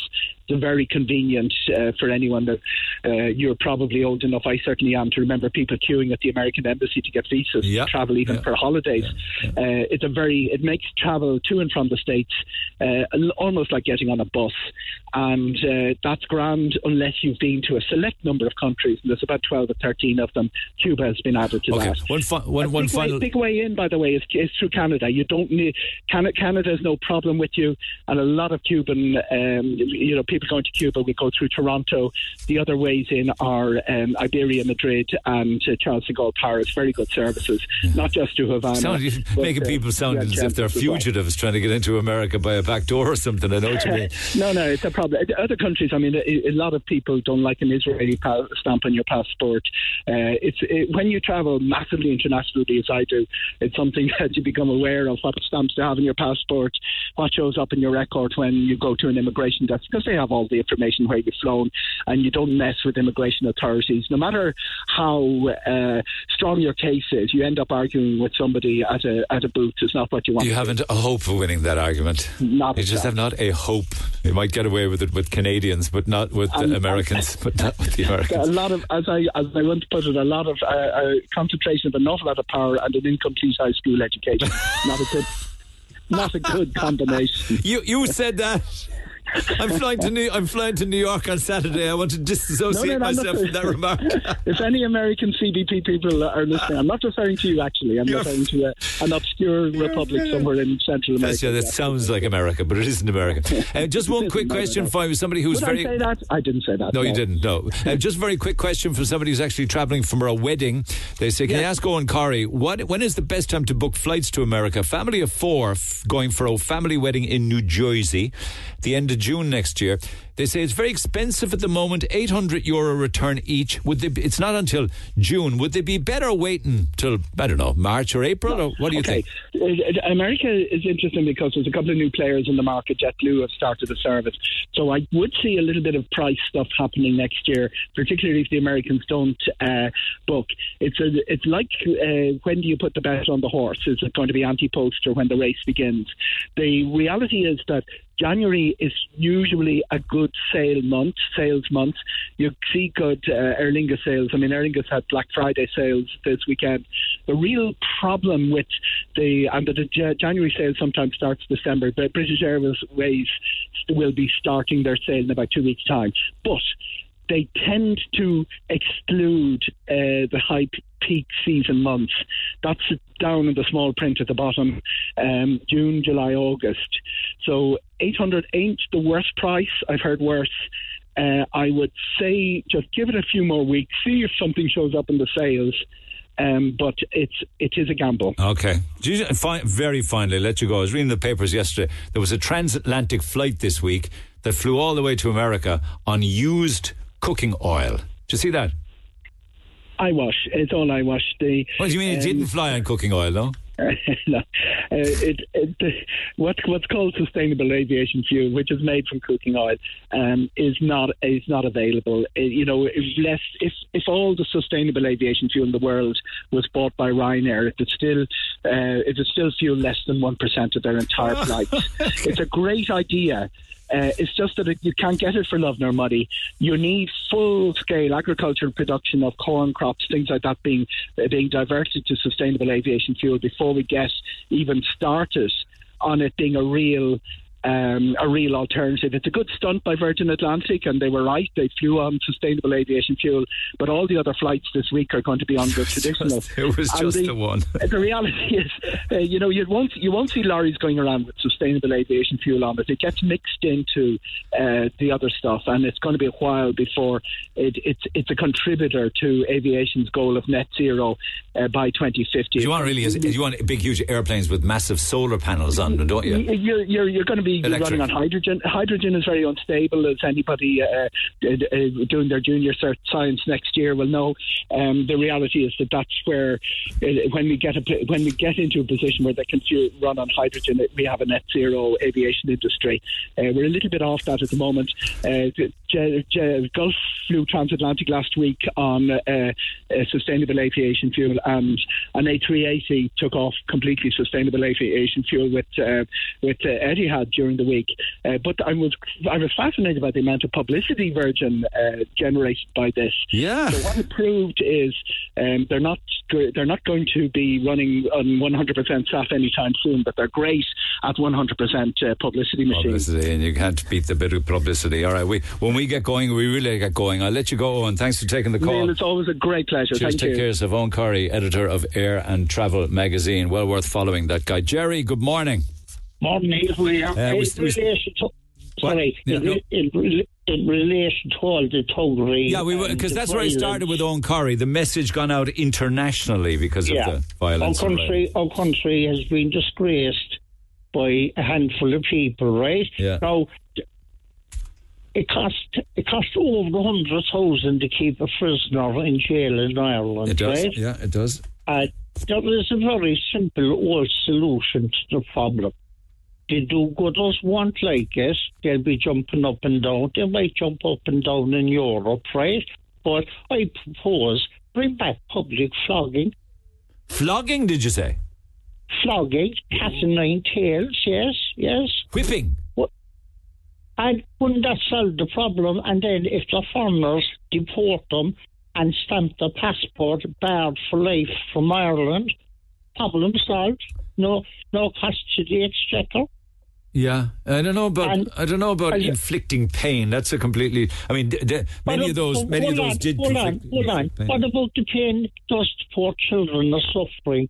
Look at the pain their, their parents are suffering. My God, above what, what's going on in this country? Like, are we, are we turning into a sissy nanny state? So if it was flogging, why would it have to be in public for the gratuity of the people who are watching? Is it? Yes, and shame on the people who, who committed the offences. I, I'm not so sure that an awful lot of I'm not so sure that a lot of people will want to go along and witness public flogging, would they? Well, I would. I, I do the flogging. Oh, you'd do it. I would. I'd be delighted to do it. And have you have you any examples of where this actually caught on and criminality plummeted because well, of public I was flogging? I was I was in Jersey a number of years ago, Neil. Right, The And island of Hull- Jersey, is it?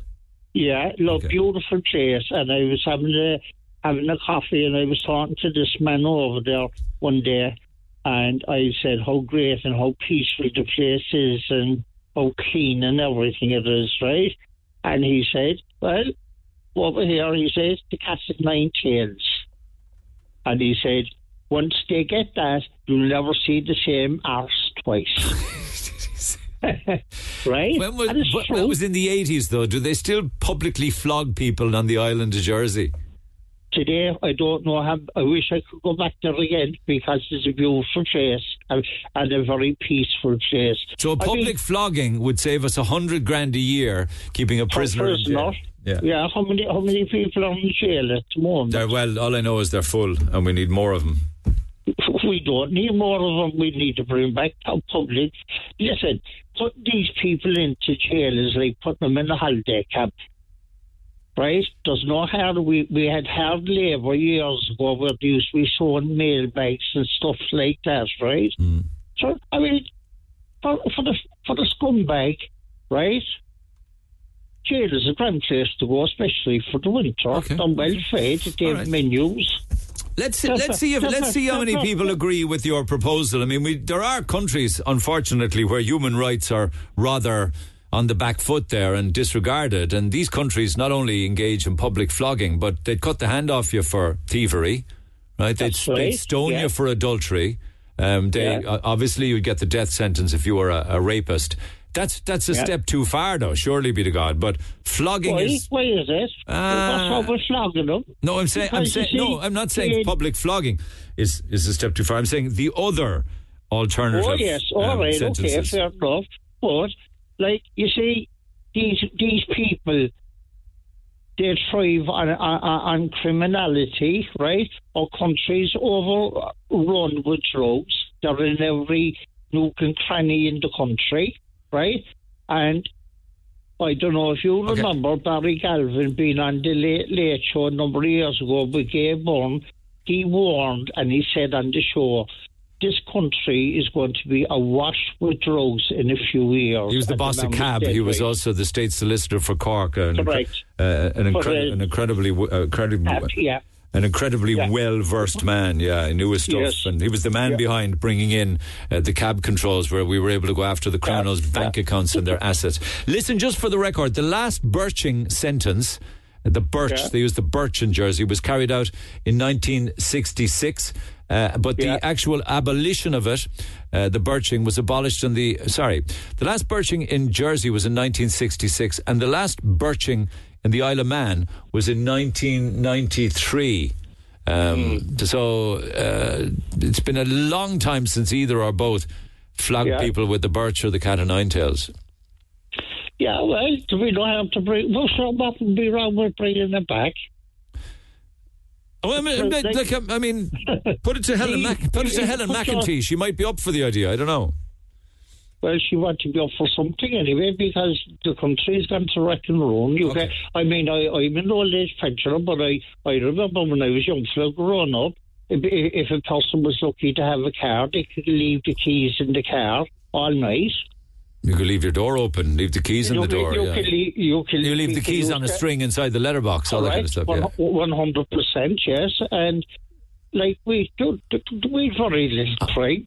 Okay, there are no, there are numerous numerous countries here. I see 26 on the screen already, and there's probably even more. I think it's more likely to be about 28 or 30 of them, where they do allow some form of uh, corporal punishment involving caning the buttocks. Uh, or whipping Yeah. or strapping, um, and there are Bring it on, bring Yeah, it on. There are M- Mal- Because- Malaysia.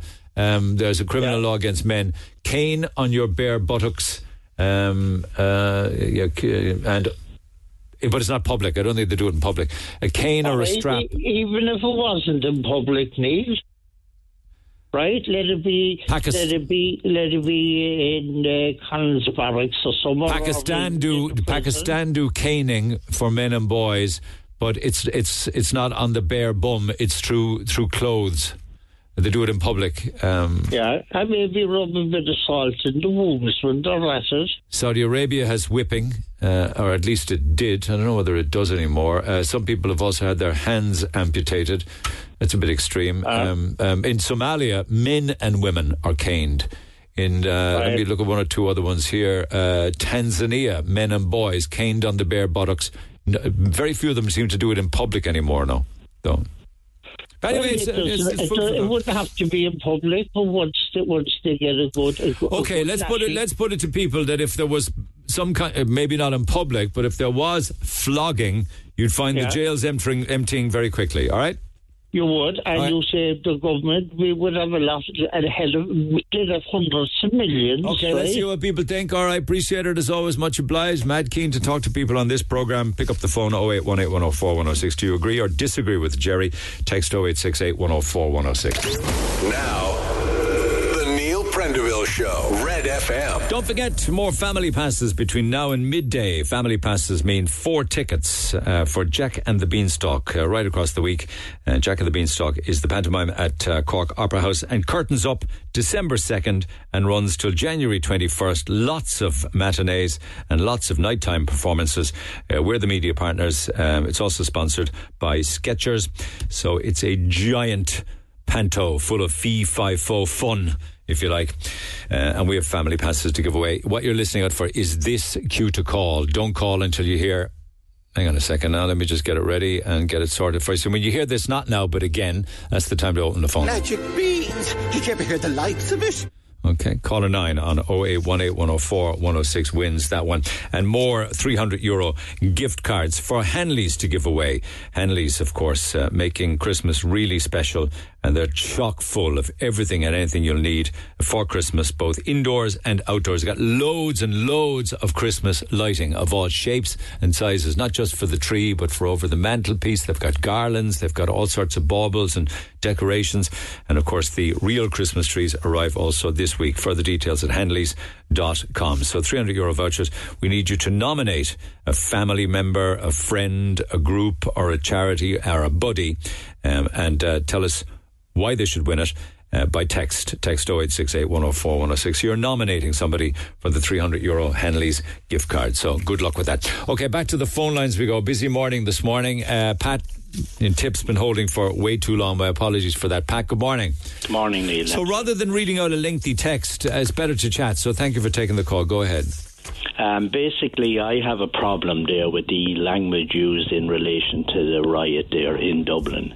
Um, they're using the, and categorising these people as far left, and as you know from your program, Far right. there, or far right, sorry, as you know from your, your program there, anybody that protests in any way, even outside um, centres there, and things are all put into the category of far right. Now we had decent people as well within Rosslare were uh, concerned about uh, their um, uh, um, nursing home being turned into a direct provision centre, and they had genuine concerns there, and they're put into this same pot as being far right.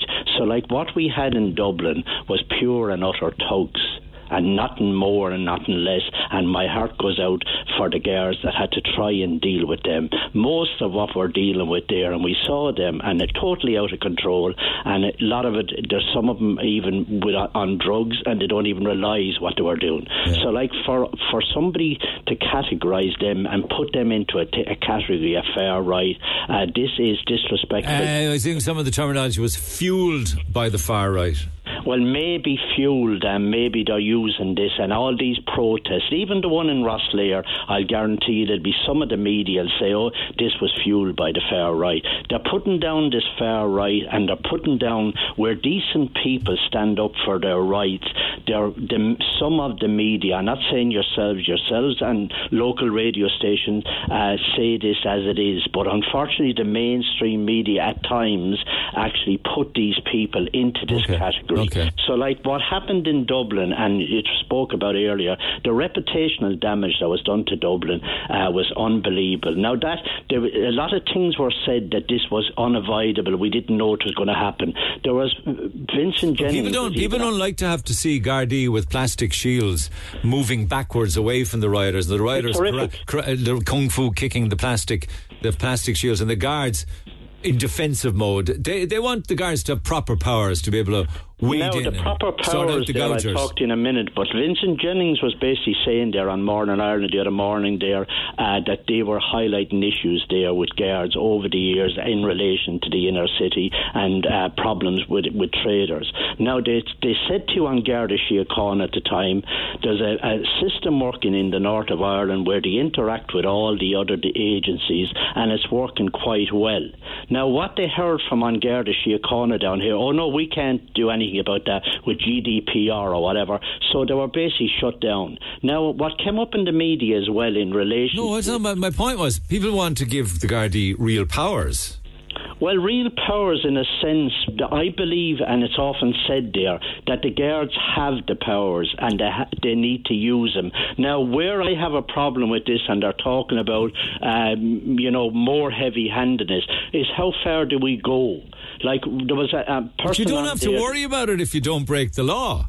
Well, breaking the, the breaking the law is you, you. I could say to you in the morning, "There's a baton now, and I want you to go out and use it." Now, you could use it in a different way than I can use it because I'm not into violence in any form of, or shape. I'm more of a person that wants to deal in a dim, uh, more democratic way of dealing with the thing. Uh, uh, uh, for instance, uh, giving more powers to our justice system, getting a justice system that's going to work. Yeah, do that as well, though. Absolutely. Behind the give a fella a smack of a the baton. court give, system. give a fella a smack of a baton or a taste of the old tear gas well, or a taser. is- I, I, I'm Off like, to court, like no that suspended day sentence. is gone. Now, some of the couriers that were there, and that's what they were, a, a belt of a baton mightn't do any harm to them. But, like, in all honesty, um, the guards say at times their hands are tied, the courts are not dealing with these.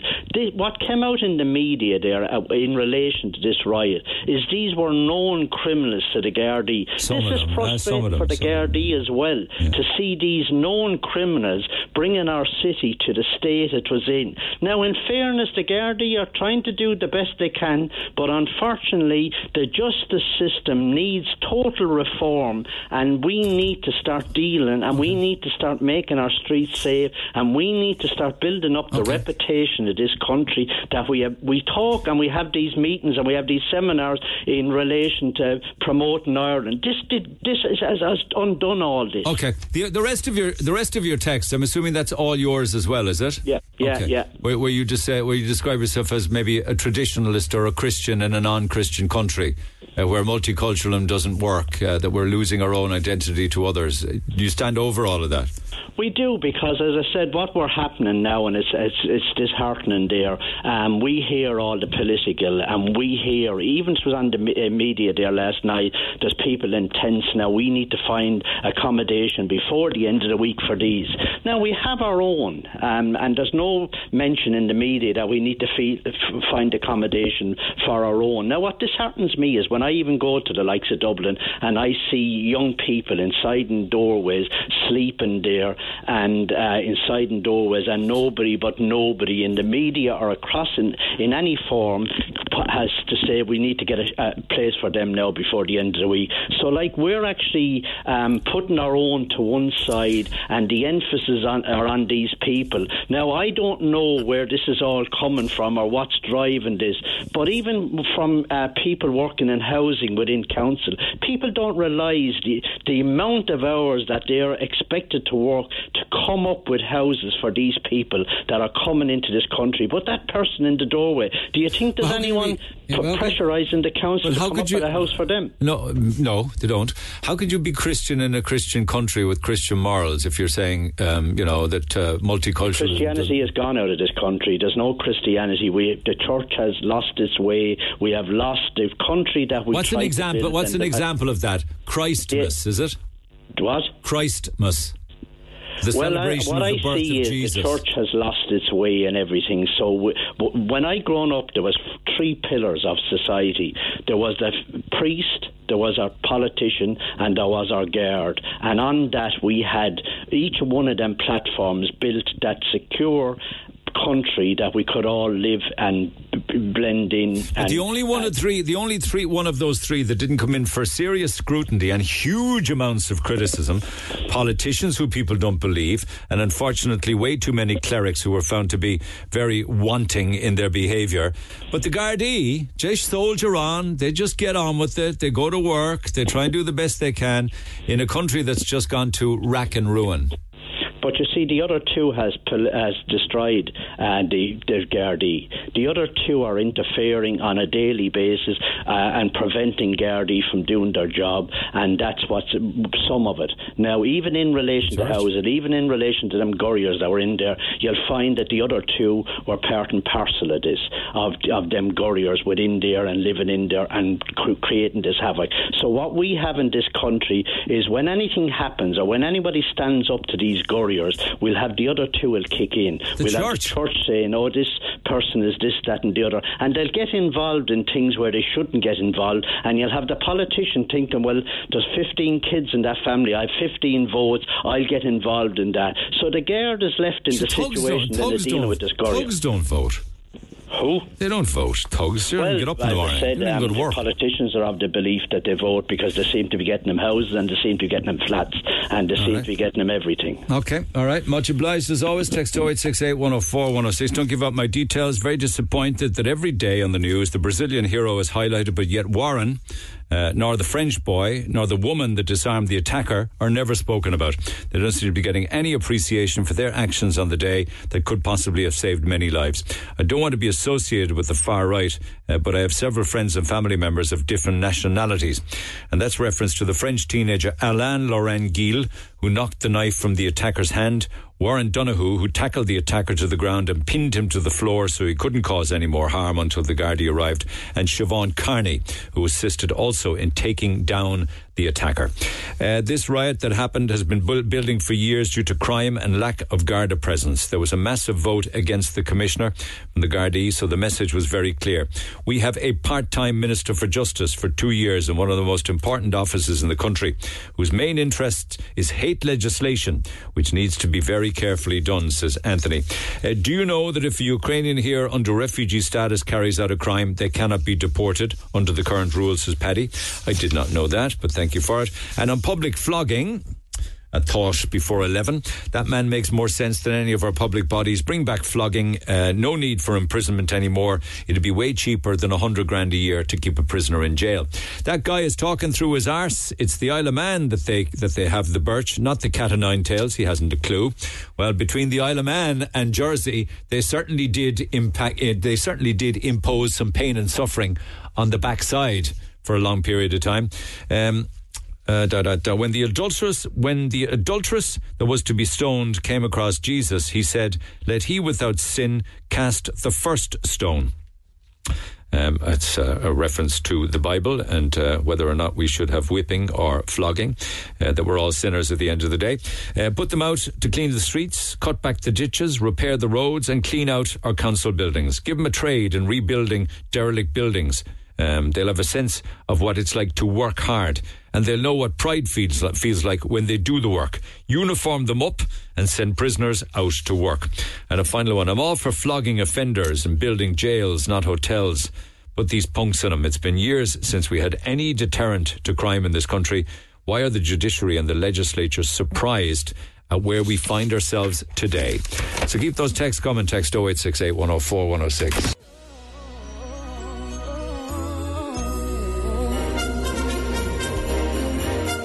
Every day this week, a 300 euro gift voucher for Neville Jewelers to give away. Family tradition since 1971. You're listening out, of course, for the song that's first played on breakfast and then gets song gets replayed somewhere across the day. It's the Daily Diva. And it was Leona Lewis with her song One More Sleep. There's a little more than one more sleep to Christmas, but we get the idea. We get the general gist of it. Let's see if we can brighten up the life of Eileen from Lemlara. Eileen, good morning. Hi, Neil. How are you? Eileen, what? Barry. Well done. Fair play to you. A 300 euro gift voucher for Neville Jewelers. You'll be spoiled for choice. They got about five different shops and five different branches. I think there's a birthday in the offing, is there? There is. It's my birthday on Friday, and my daughter Emma will be sweet 16 on the third Sunday. 3rd of January. Uh, 3rd of December, is it? December. Yes, yeah. All right. I think that maybe for both of your birthdays, maybe um, a locket each. What do you think? I don't know. Might be Oh, an idea. Fabulous. Yes, be lovely. Sweet 16 for your Oh. daughter and sweet who knows what for you. Oh, I. oh, that's a secret now. Neil, a bit old now for that. Oh, listen, don't worry about it. Happy Christmas to the both of you. A 300 same to euro you, Neil. voucher for Neville Jewelers. Well done. Thanks for listening. Great. Thank you very much. All the best. Thanks, Neil. Happy Take care. Christmas. Bye bye, you too. Listen, uh, it's going to be a busy uh, half hour. So I have Father Brian Darcy popping in this morning. He's down in Cork doing a few different things today. And when I heard he was down, I said, come on out for 10 minutes, for 15 minutes, we'll have a chat. He's down signing copies of uh, his new book. And also, I think he's doing a prereq with uh, Maura and Dáithí for the Today Show. I just want to get his uh, his his input and his wisdom on a couple of topics, considering the world that we're living in now. But we are continuing the countdown to Christmas, as I say, and it's your opportunity to win all sorts of wonderful things. And sometime between now and midday, we will have a 300 euro Hanley's gift card to give away for Hanley's of Cork. They're a wonderful, wonderful Christmas shop, and all of the staff out there doing wonderful work uh, and everything, anything you need for Christmas. And as well as that, we've got Panto tickets for, oh yes, we have, uh, for the Cork Opera House and Jack and the Beanstalk. Just a couple of calls then as we're tipping along nicely with regards to our 300 euro gift card for Hanley's. I'm asking you to nominate somebody that thinks that should actually win the gift card. So Joy is standing by in Mallow, but first up, Jennifer and Ballincollig. Good morning. Hi, Neil. How are you? I'm good, thanks for asking. Uh, who would you nominate and why? I would like to nominate my dad, Jack, um, because, well, we'd be lost without him, really. Uh, he is always helping everyone as much as he can. He's so good. He helps his neighbours do their gardening. Um, you know, he's always fixing roofs, cars for anyone. He's always at the end of the phone. That's a bad habit he's got into, you know, because if the, neighbor, if the neighbours know he's there to do it, they're less inclined to do it themselves. I don't have to cut the grass. Sure, Jack will do it when he sees it Jack will growing. do it. um, and I suppose just for myself as well, because I'm a single parent and, you know, we'd be lost without him. My son is 16 and they're the best of friends. So, um, yeah, he's just, we, we he's, he's our hero. I'd say Um, it doesn't bother him in the slightest because I can't wait to be, if I'm ever blessed with grandchildren, I think I'll go running at it all excited, and I'm sure your dad does Yeah. as well. Absolutely, and he's he's getting radiation at the moment, so it's a bit of a a dampener Oh, this right. Christmas. Yeah. yeah. So Sounds to me as if he's a fighter, though. Oh my God, no better man! Absolutely. I know, I know, I know, I know. So Christmas will be special, I suppose, in the sense that uh, you'll all be together. I hope, yeah. Oh, definitely, definitely, we'll And- be celebrating now this year. A big Christmas dinner. Oh God, yeah, all the trimmings. Okay, well, hang in there and we'll see how we can do what we do. Let's get another couple of calls on the air. A lot of it has to do with dads and mams, and why wouldn't it be? Joy, good morning. Hi, Neil. How are you? Neither a dad nor a mam, but an Auntie Anne, is it? It is my auntie Anne. She's just an incredible, incredible person. She she is um, an aunt, a grand aunt, a granny, a friend, um, you name it, and she's just the glue that holds us all together. If there's any problems in our life, if there's any issues, she's the go-to. She's full of knowledge, full of wisdom, and we just adore her. And I just feel, especially with Christmas around the corner, God love her. She had um, a passing of her son about a year ago. Isn't that so- tragic? It's an awful. yeah, it is. It is. It was an un- unexpected um, event that happened, and it was late August. So, as you can imagine, that that Christmas wasn't wasn't great for the family. I So hope she has a better just- one this year. That's my thoughts exactly. And when I heard that the competition was on, I said, you know what? There's no harm to nominate her. She does more than enough for everyone else. And I just felt that this was the time that I could maybe perhaps bring a little happiness to her and her I what family's life saying. I as well. what you're saying. Well, what's her name? Did you say Anne Johnson? And Anne Johnson, yeah. Wonderful woman. I hope that she's um, managing to cope with that tragic loss. Stay listening, Joy. Yeah. Please do. I'm going to read out a couple of texts and do another few. Uh, 300 euro Hanley's gift cards. You can nominate who you want to win them. Dympna says the oncology GB ward at the Cork University Hospital last year, we, the Murphy Buckley family, lost our beautiful nephew, grandson, brother, and son to cancer. Knowing what the staff do for the wards and the family, I'd love to nominate them. The ward never closes. Wouldn't it be nice to decorate the ward for those who will spend Christmas in hospital and their families? I think that is a fabulous suggestion myself. Helen, my sister in law, Noreen, for a 300 euro Hanley's voucher. She lost everything in the flooding in Midleton. It would give her such a boost. She lost her apartment. She was only in it for 12 months. She's now living with her aunt and looking every day for some apartment to start all over again. Oh my God, the texts and the calls, they're all so very strong. It would be hard to pick one of them. Stephen says, I'd love to give the voucher to my best friend Ross and his partner Amy. They've had a tough year this year with Ross suffering a collapsed lung, hospitalized for weeks and out of work. They love Christmas, but they aren't feeling the love this year because everything is such a struggle. And that's from Stephen. Another one, uh, my, uh, my mum, she adores Christmas. She does so much for myself, my kids, and my sister. She's caring for my stepdad, who's had many brain tumours and so deserving of a wonderful Christmas. And Christmas decorations would be a wonderful thing. Uh, my mum, Catherine Walsh, she goes above and beyond for me and my son. I'm raising him alone, and I wouldn't be able to do that without my mother's input, says Tracy. And Caroline says, my cousin, uh, she's always running around for my grandmother, my mother, and the neighbours. Whenever they need anything, they ring her. She can d- get anything done. She never says no. Uh, she was at my house last night saying how nice my Christmas Christmas ornaments were. Um, I actually bought them all in Hanley's. I'd love her to win the voucher so she can go out and buy as well. Uh, let me just just another one here. I, I'm not I'm not going to be able to choose them today. They're all very very good. I have to say. Uh, Deck, good morning. Hi, how are you doing? All right, let's just do one more call. Tell me who you'd nominate and why. So I'd like to nominate my girlfriend Kathy. Um, so basically, we decorated the tree about a week ago, and lights blew up. Um, so she took them all down, all the baubles down. The lights Uh, blew up. Well, I mean, they just went. Sorry. Okay, okay. They were like So did, you know, there, there wasn't a big flash of light or smoke or flames or not. well, she she she she said there was a bang, but I said that was just an excuse to tell me to take them down. I was going I was going to try fix them. All right, the lights went bang. Right, go ahead. And uh, she went. she did undecorate all the tree, and uh, she went away and bought new lights and decorated the tree again. And we have a small girl at home, eighteen months, and she's after undecorating the tree as well by breaking all the bubbles. How'd she do that? Ah, sure, you know small ones now. They can climb and break. Oh, but um, well, from about about two and a half, three feet up, I was. She's got every one of them broke. You have an 18 month old with anger management issues, man. well, she gets it from the father. I was. okay, so the Um, tree, and the lights, and all the baubles got trashed. Yeah. trashed. And then to make matters worse, we I put up Christmas lights on the outside last year. And herself was saying, take them down because they'll be broken. And sure, of course, me being me, I said they'd be grand. and I, I, I went in to plug them in this year then, and uh, they weren't so grand. You left the lights up outdoors all year. Sure, I did. I did. And you I expected them to turn them on and that they'd all work. Well, I thought some of them were working, eh? And I'd say the ones that you put up were probably indoor lights outdoors, were they? No, they were outdoor, all right. They were outdoor, all right. But um, yeah, they didn't work now when I plugged them in. You're having a disastrous start. Yeah, sure, look, there's all the joys of it. So you have no tree up, there's no lights out, and the lights outside are busted.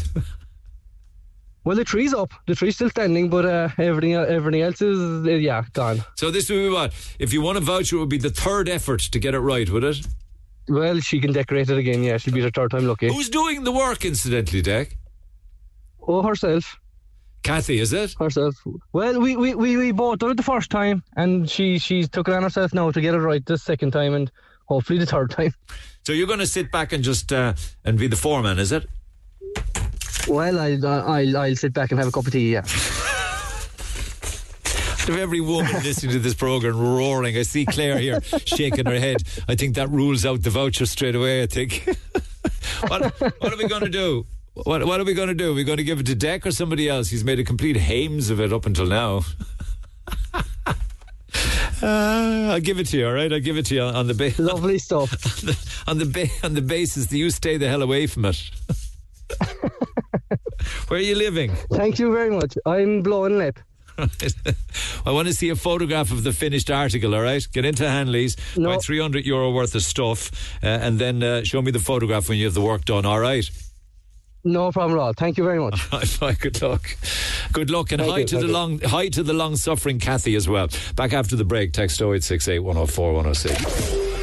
Talk to Neil Prendeville now. 0818 104 106. Cork's Red FM. And you can text 0868 104 106, pick up the phone on 0818 104 106. That's exactly what I've done for uh, Father Brian Darcy. He's uh, travelling to Leeside. He's got a book signing down in Cork and also doing a prereq for the Today Show.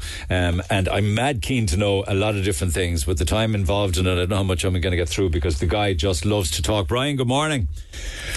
Good morning, Neil. Lovely to talk to Uh, you where again. to where to begin? Um, you know the the ever changing world we live in. It- incidentally, as an Enniskillen man, have you seen the Charlie's Bar video?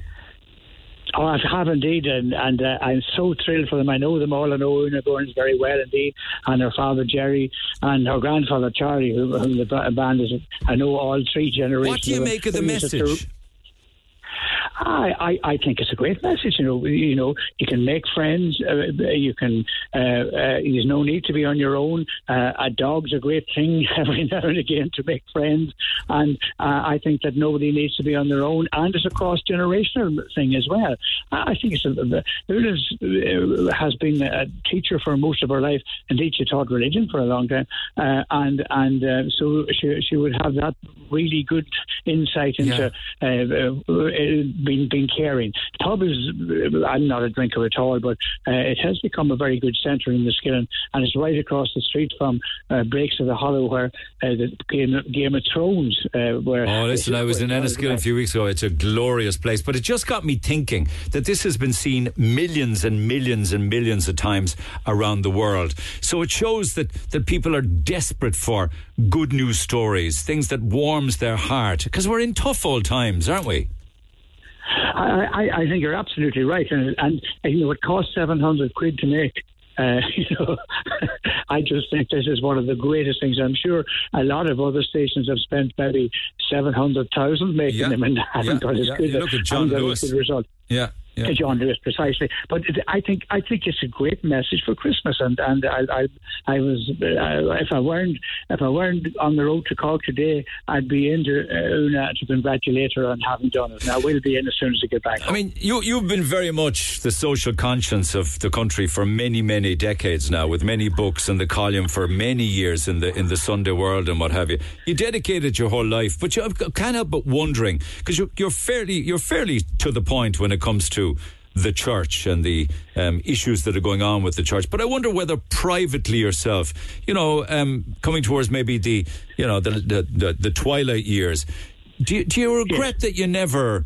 that you never fell in love or you never married or never had kids or things like that was you know was celibacy a difficult thing for you because you're such a people person I, I've been no, no uh, secret of it. I, I actually did fall in love, and I did had to make a choice not to marry, and I had to make a choice to go on to the priesthood uh, because I had made that commitment, and because uh, after a period of discernment, I always thought that um, uh, an, an agreement with everybody involved uh, that probably my future was uh, uh, for happiness and for everything else uh, and effectiveness was was in the church. I don't didn't didn't need to be celibate, uh, but I was.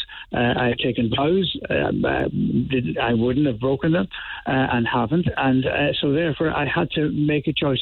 And I suppose every choice in the world is you give up one good uh, possibly for another good. Uh, it's not always a choice between good and evil. Yeah. Uh, but I, I, I also I do think the choice of celibacy is a necessary choice, and I've always said that. You say But unnecessary. You're saying unnecessary. Yes, yes, Yeah. 'Cause you- yeah. absolutely And how how does the Vatican? I mean, you already got a yellow card. How does the Vatican react to when you say priests shouldn't be celibate? They should be able to marry. You've said we should have women priests. You're very forthright in those kind of regards. I, I, I think I think uh, all of them are so so obvious. I don't see how anybody could not think that. I'm not saying that every priest has to marry. What I'm saying is that if you have to make a choice between love and God, it's a wrong choice. Yeah, they're Uh, powerful you know, words. Yeah, yeah, yeah, yeah. You know, it's a wrong choice. It's a choice you shouldn't have to make. Um, and uh, uh, of the two, I think that uh, uh, the choice of love, in many ways, uh, sh- should should be the greater, you know, there's a greater gift because when you put it down to it, there's only one definition in the Bible of God, and that is God is love. And so wherever love is, God is, um, and wherever God is, love is. So what will they Um, do? and- then, what will they do then with regards to declining parishes and lack of priests even to say mass? Uh, It's it's it's it's, yeah, you, you, you, when you say thing, when you say uh, you're absolutely right. It's, it's, a lot of society things are changing, uh, and a lot of institutions are changing. And unless the institution changes uh, with the mode, modes and ha- habits and customs uh, and wishes of the times, uh, the, the the institution dies. That's obvious from history, from the Roman Emperor Empire right down to this day, uh, and perhaps another Roman Empire, uh, as, as the Catholic, Roman Catholic Church is, is in the throes of that at the moment. In the Western society, anyway, the big the big difficulty with uh, not the big difficulty, maybe it's an advantage when you say it, but the the, the way it is in within the worldwide view of the Catholic Church is that um, uh, where in the third world and southern hemisphere uh, is actually growing. The actual number of priests in worldwide has not changed and probably has risen somewhat. The actual number of Catholics in the world uh, is actually rising too to 1.3 billion. It's just that the Western society, that is to say Europe and North America particularly, uh, is is is uh, uh, the, society has outgrown uh, the, the the kind of structures that the church has. And is that the church's own fault because of the issues of primarily the last 50 years or what have you when when the floodgates opened and we, we got to see exactly what some priests were doing. I mean you, you, you very much have spoken about your own issues with regards to sexual abuse not once but twice I Yes. believe I believe by, by clerics. Um, is that the reason for the declining do you think I think I, I, think it's a, sim, a symbol of a symptom, excuse me, a symptom of, of of it rather than the cause of it. I actually think that you know the greater scandal was that the church covered it up. It was a bad enough scandal that guys did this, but it was a, an even greater scandal that uh, the moral voice of, of the world at that time uh, could not uh, w- w- was was ashamed to say that uh, some of his members uh, had harmed children, and and to preserve their institution they hid the fact, uh, and sometimes with terrible consequences, um, and they covered up the fact that uh, priests had and religious uh, had abused children. And I think that's the bit that's totally unforgivable.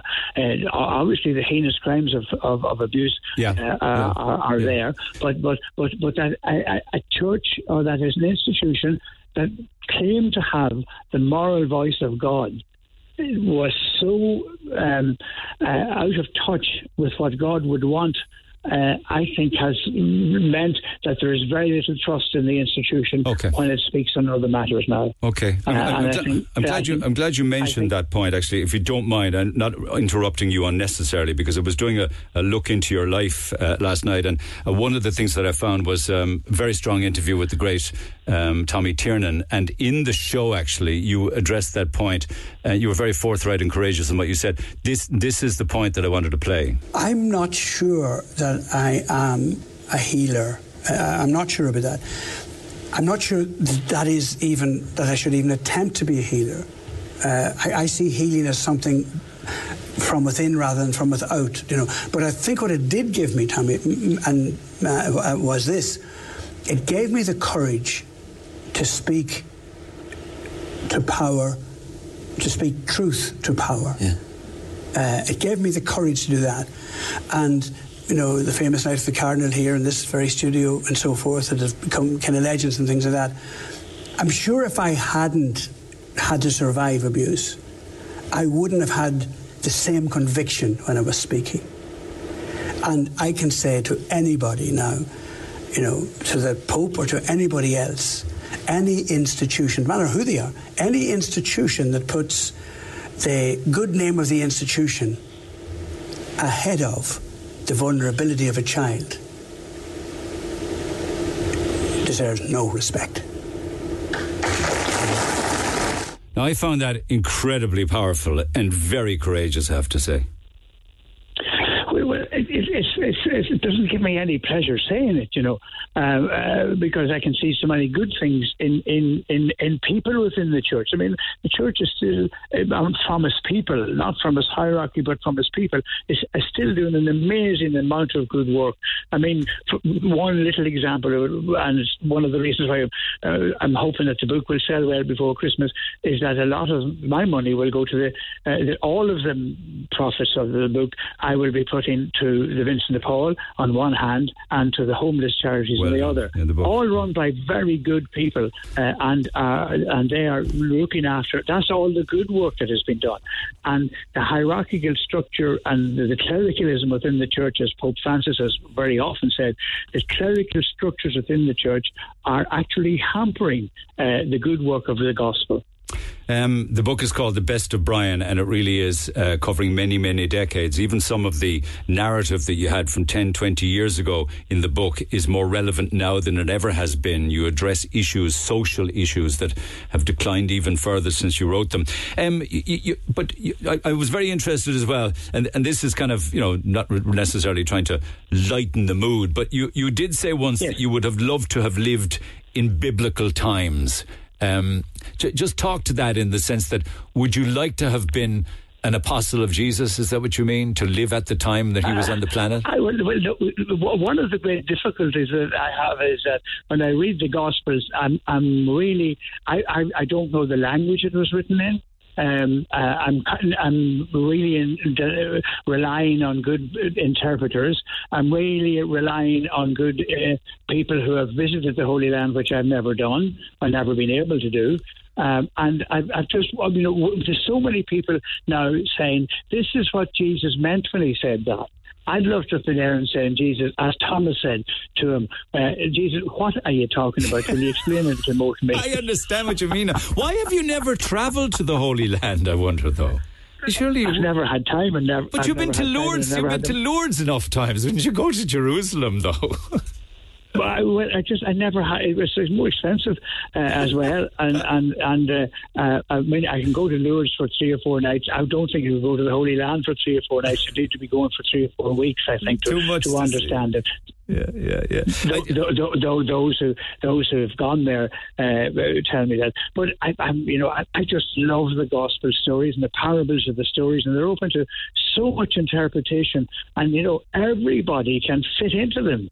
Uh, two thousand years later, we actually know what the Good Samaritan is saying. As, as I often think that if you're looking for a perfect short story, um, and as somebody who, who loves literature in that way, I, I think the perfect short story is the story of the Good Samaritan, and it's just it's beautifully written, beautiful unfolds beautifully, and you're left and the very last punchline.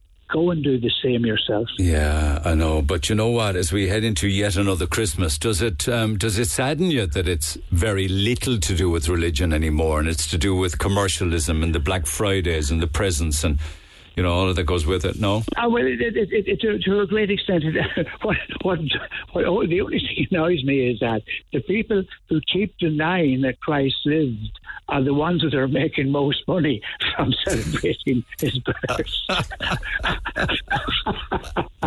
you know, you talk. And, and, and, and, and, and, you know, as as I keep saying, you know, it, the name is in the can. It's Christmas. It's Christmas. And if Christ is not in it, there's no mass there to be. I know, I know. I'm gonna, I'm gonna love you and leave you. I was delighted to hear that you're not the biggest fan of the world of radio, of television, but you love radio. I hear. Is that right? Oh, I'm I'm a I'm an absolute crazy. I've, I've been on both, as you know, uh, uh, more than most. Uh, but absolutely, I love radio. It's a great companion.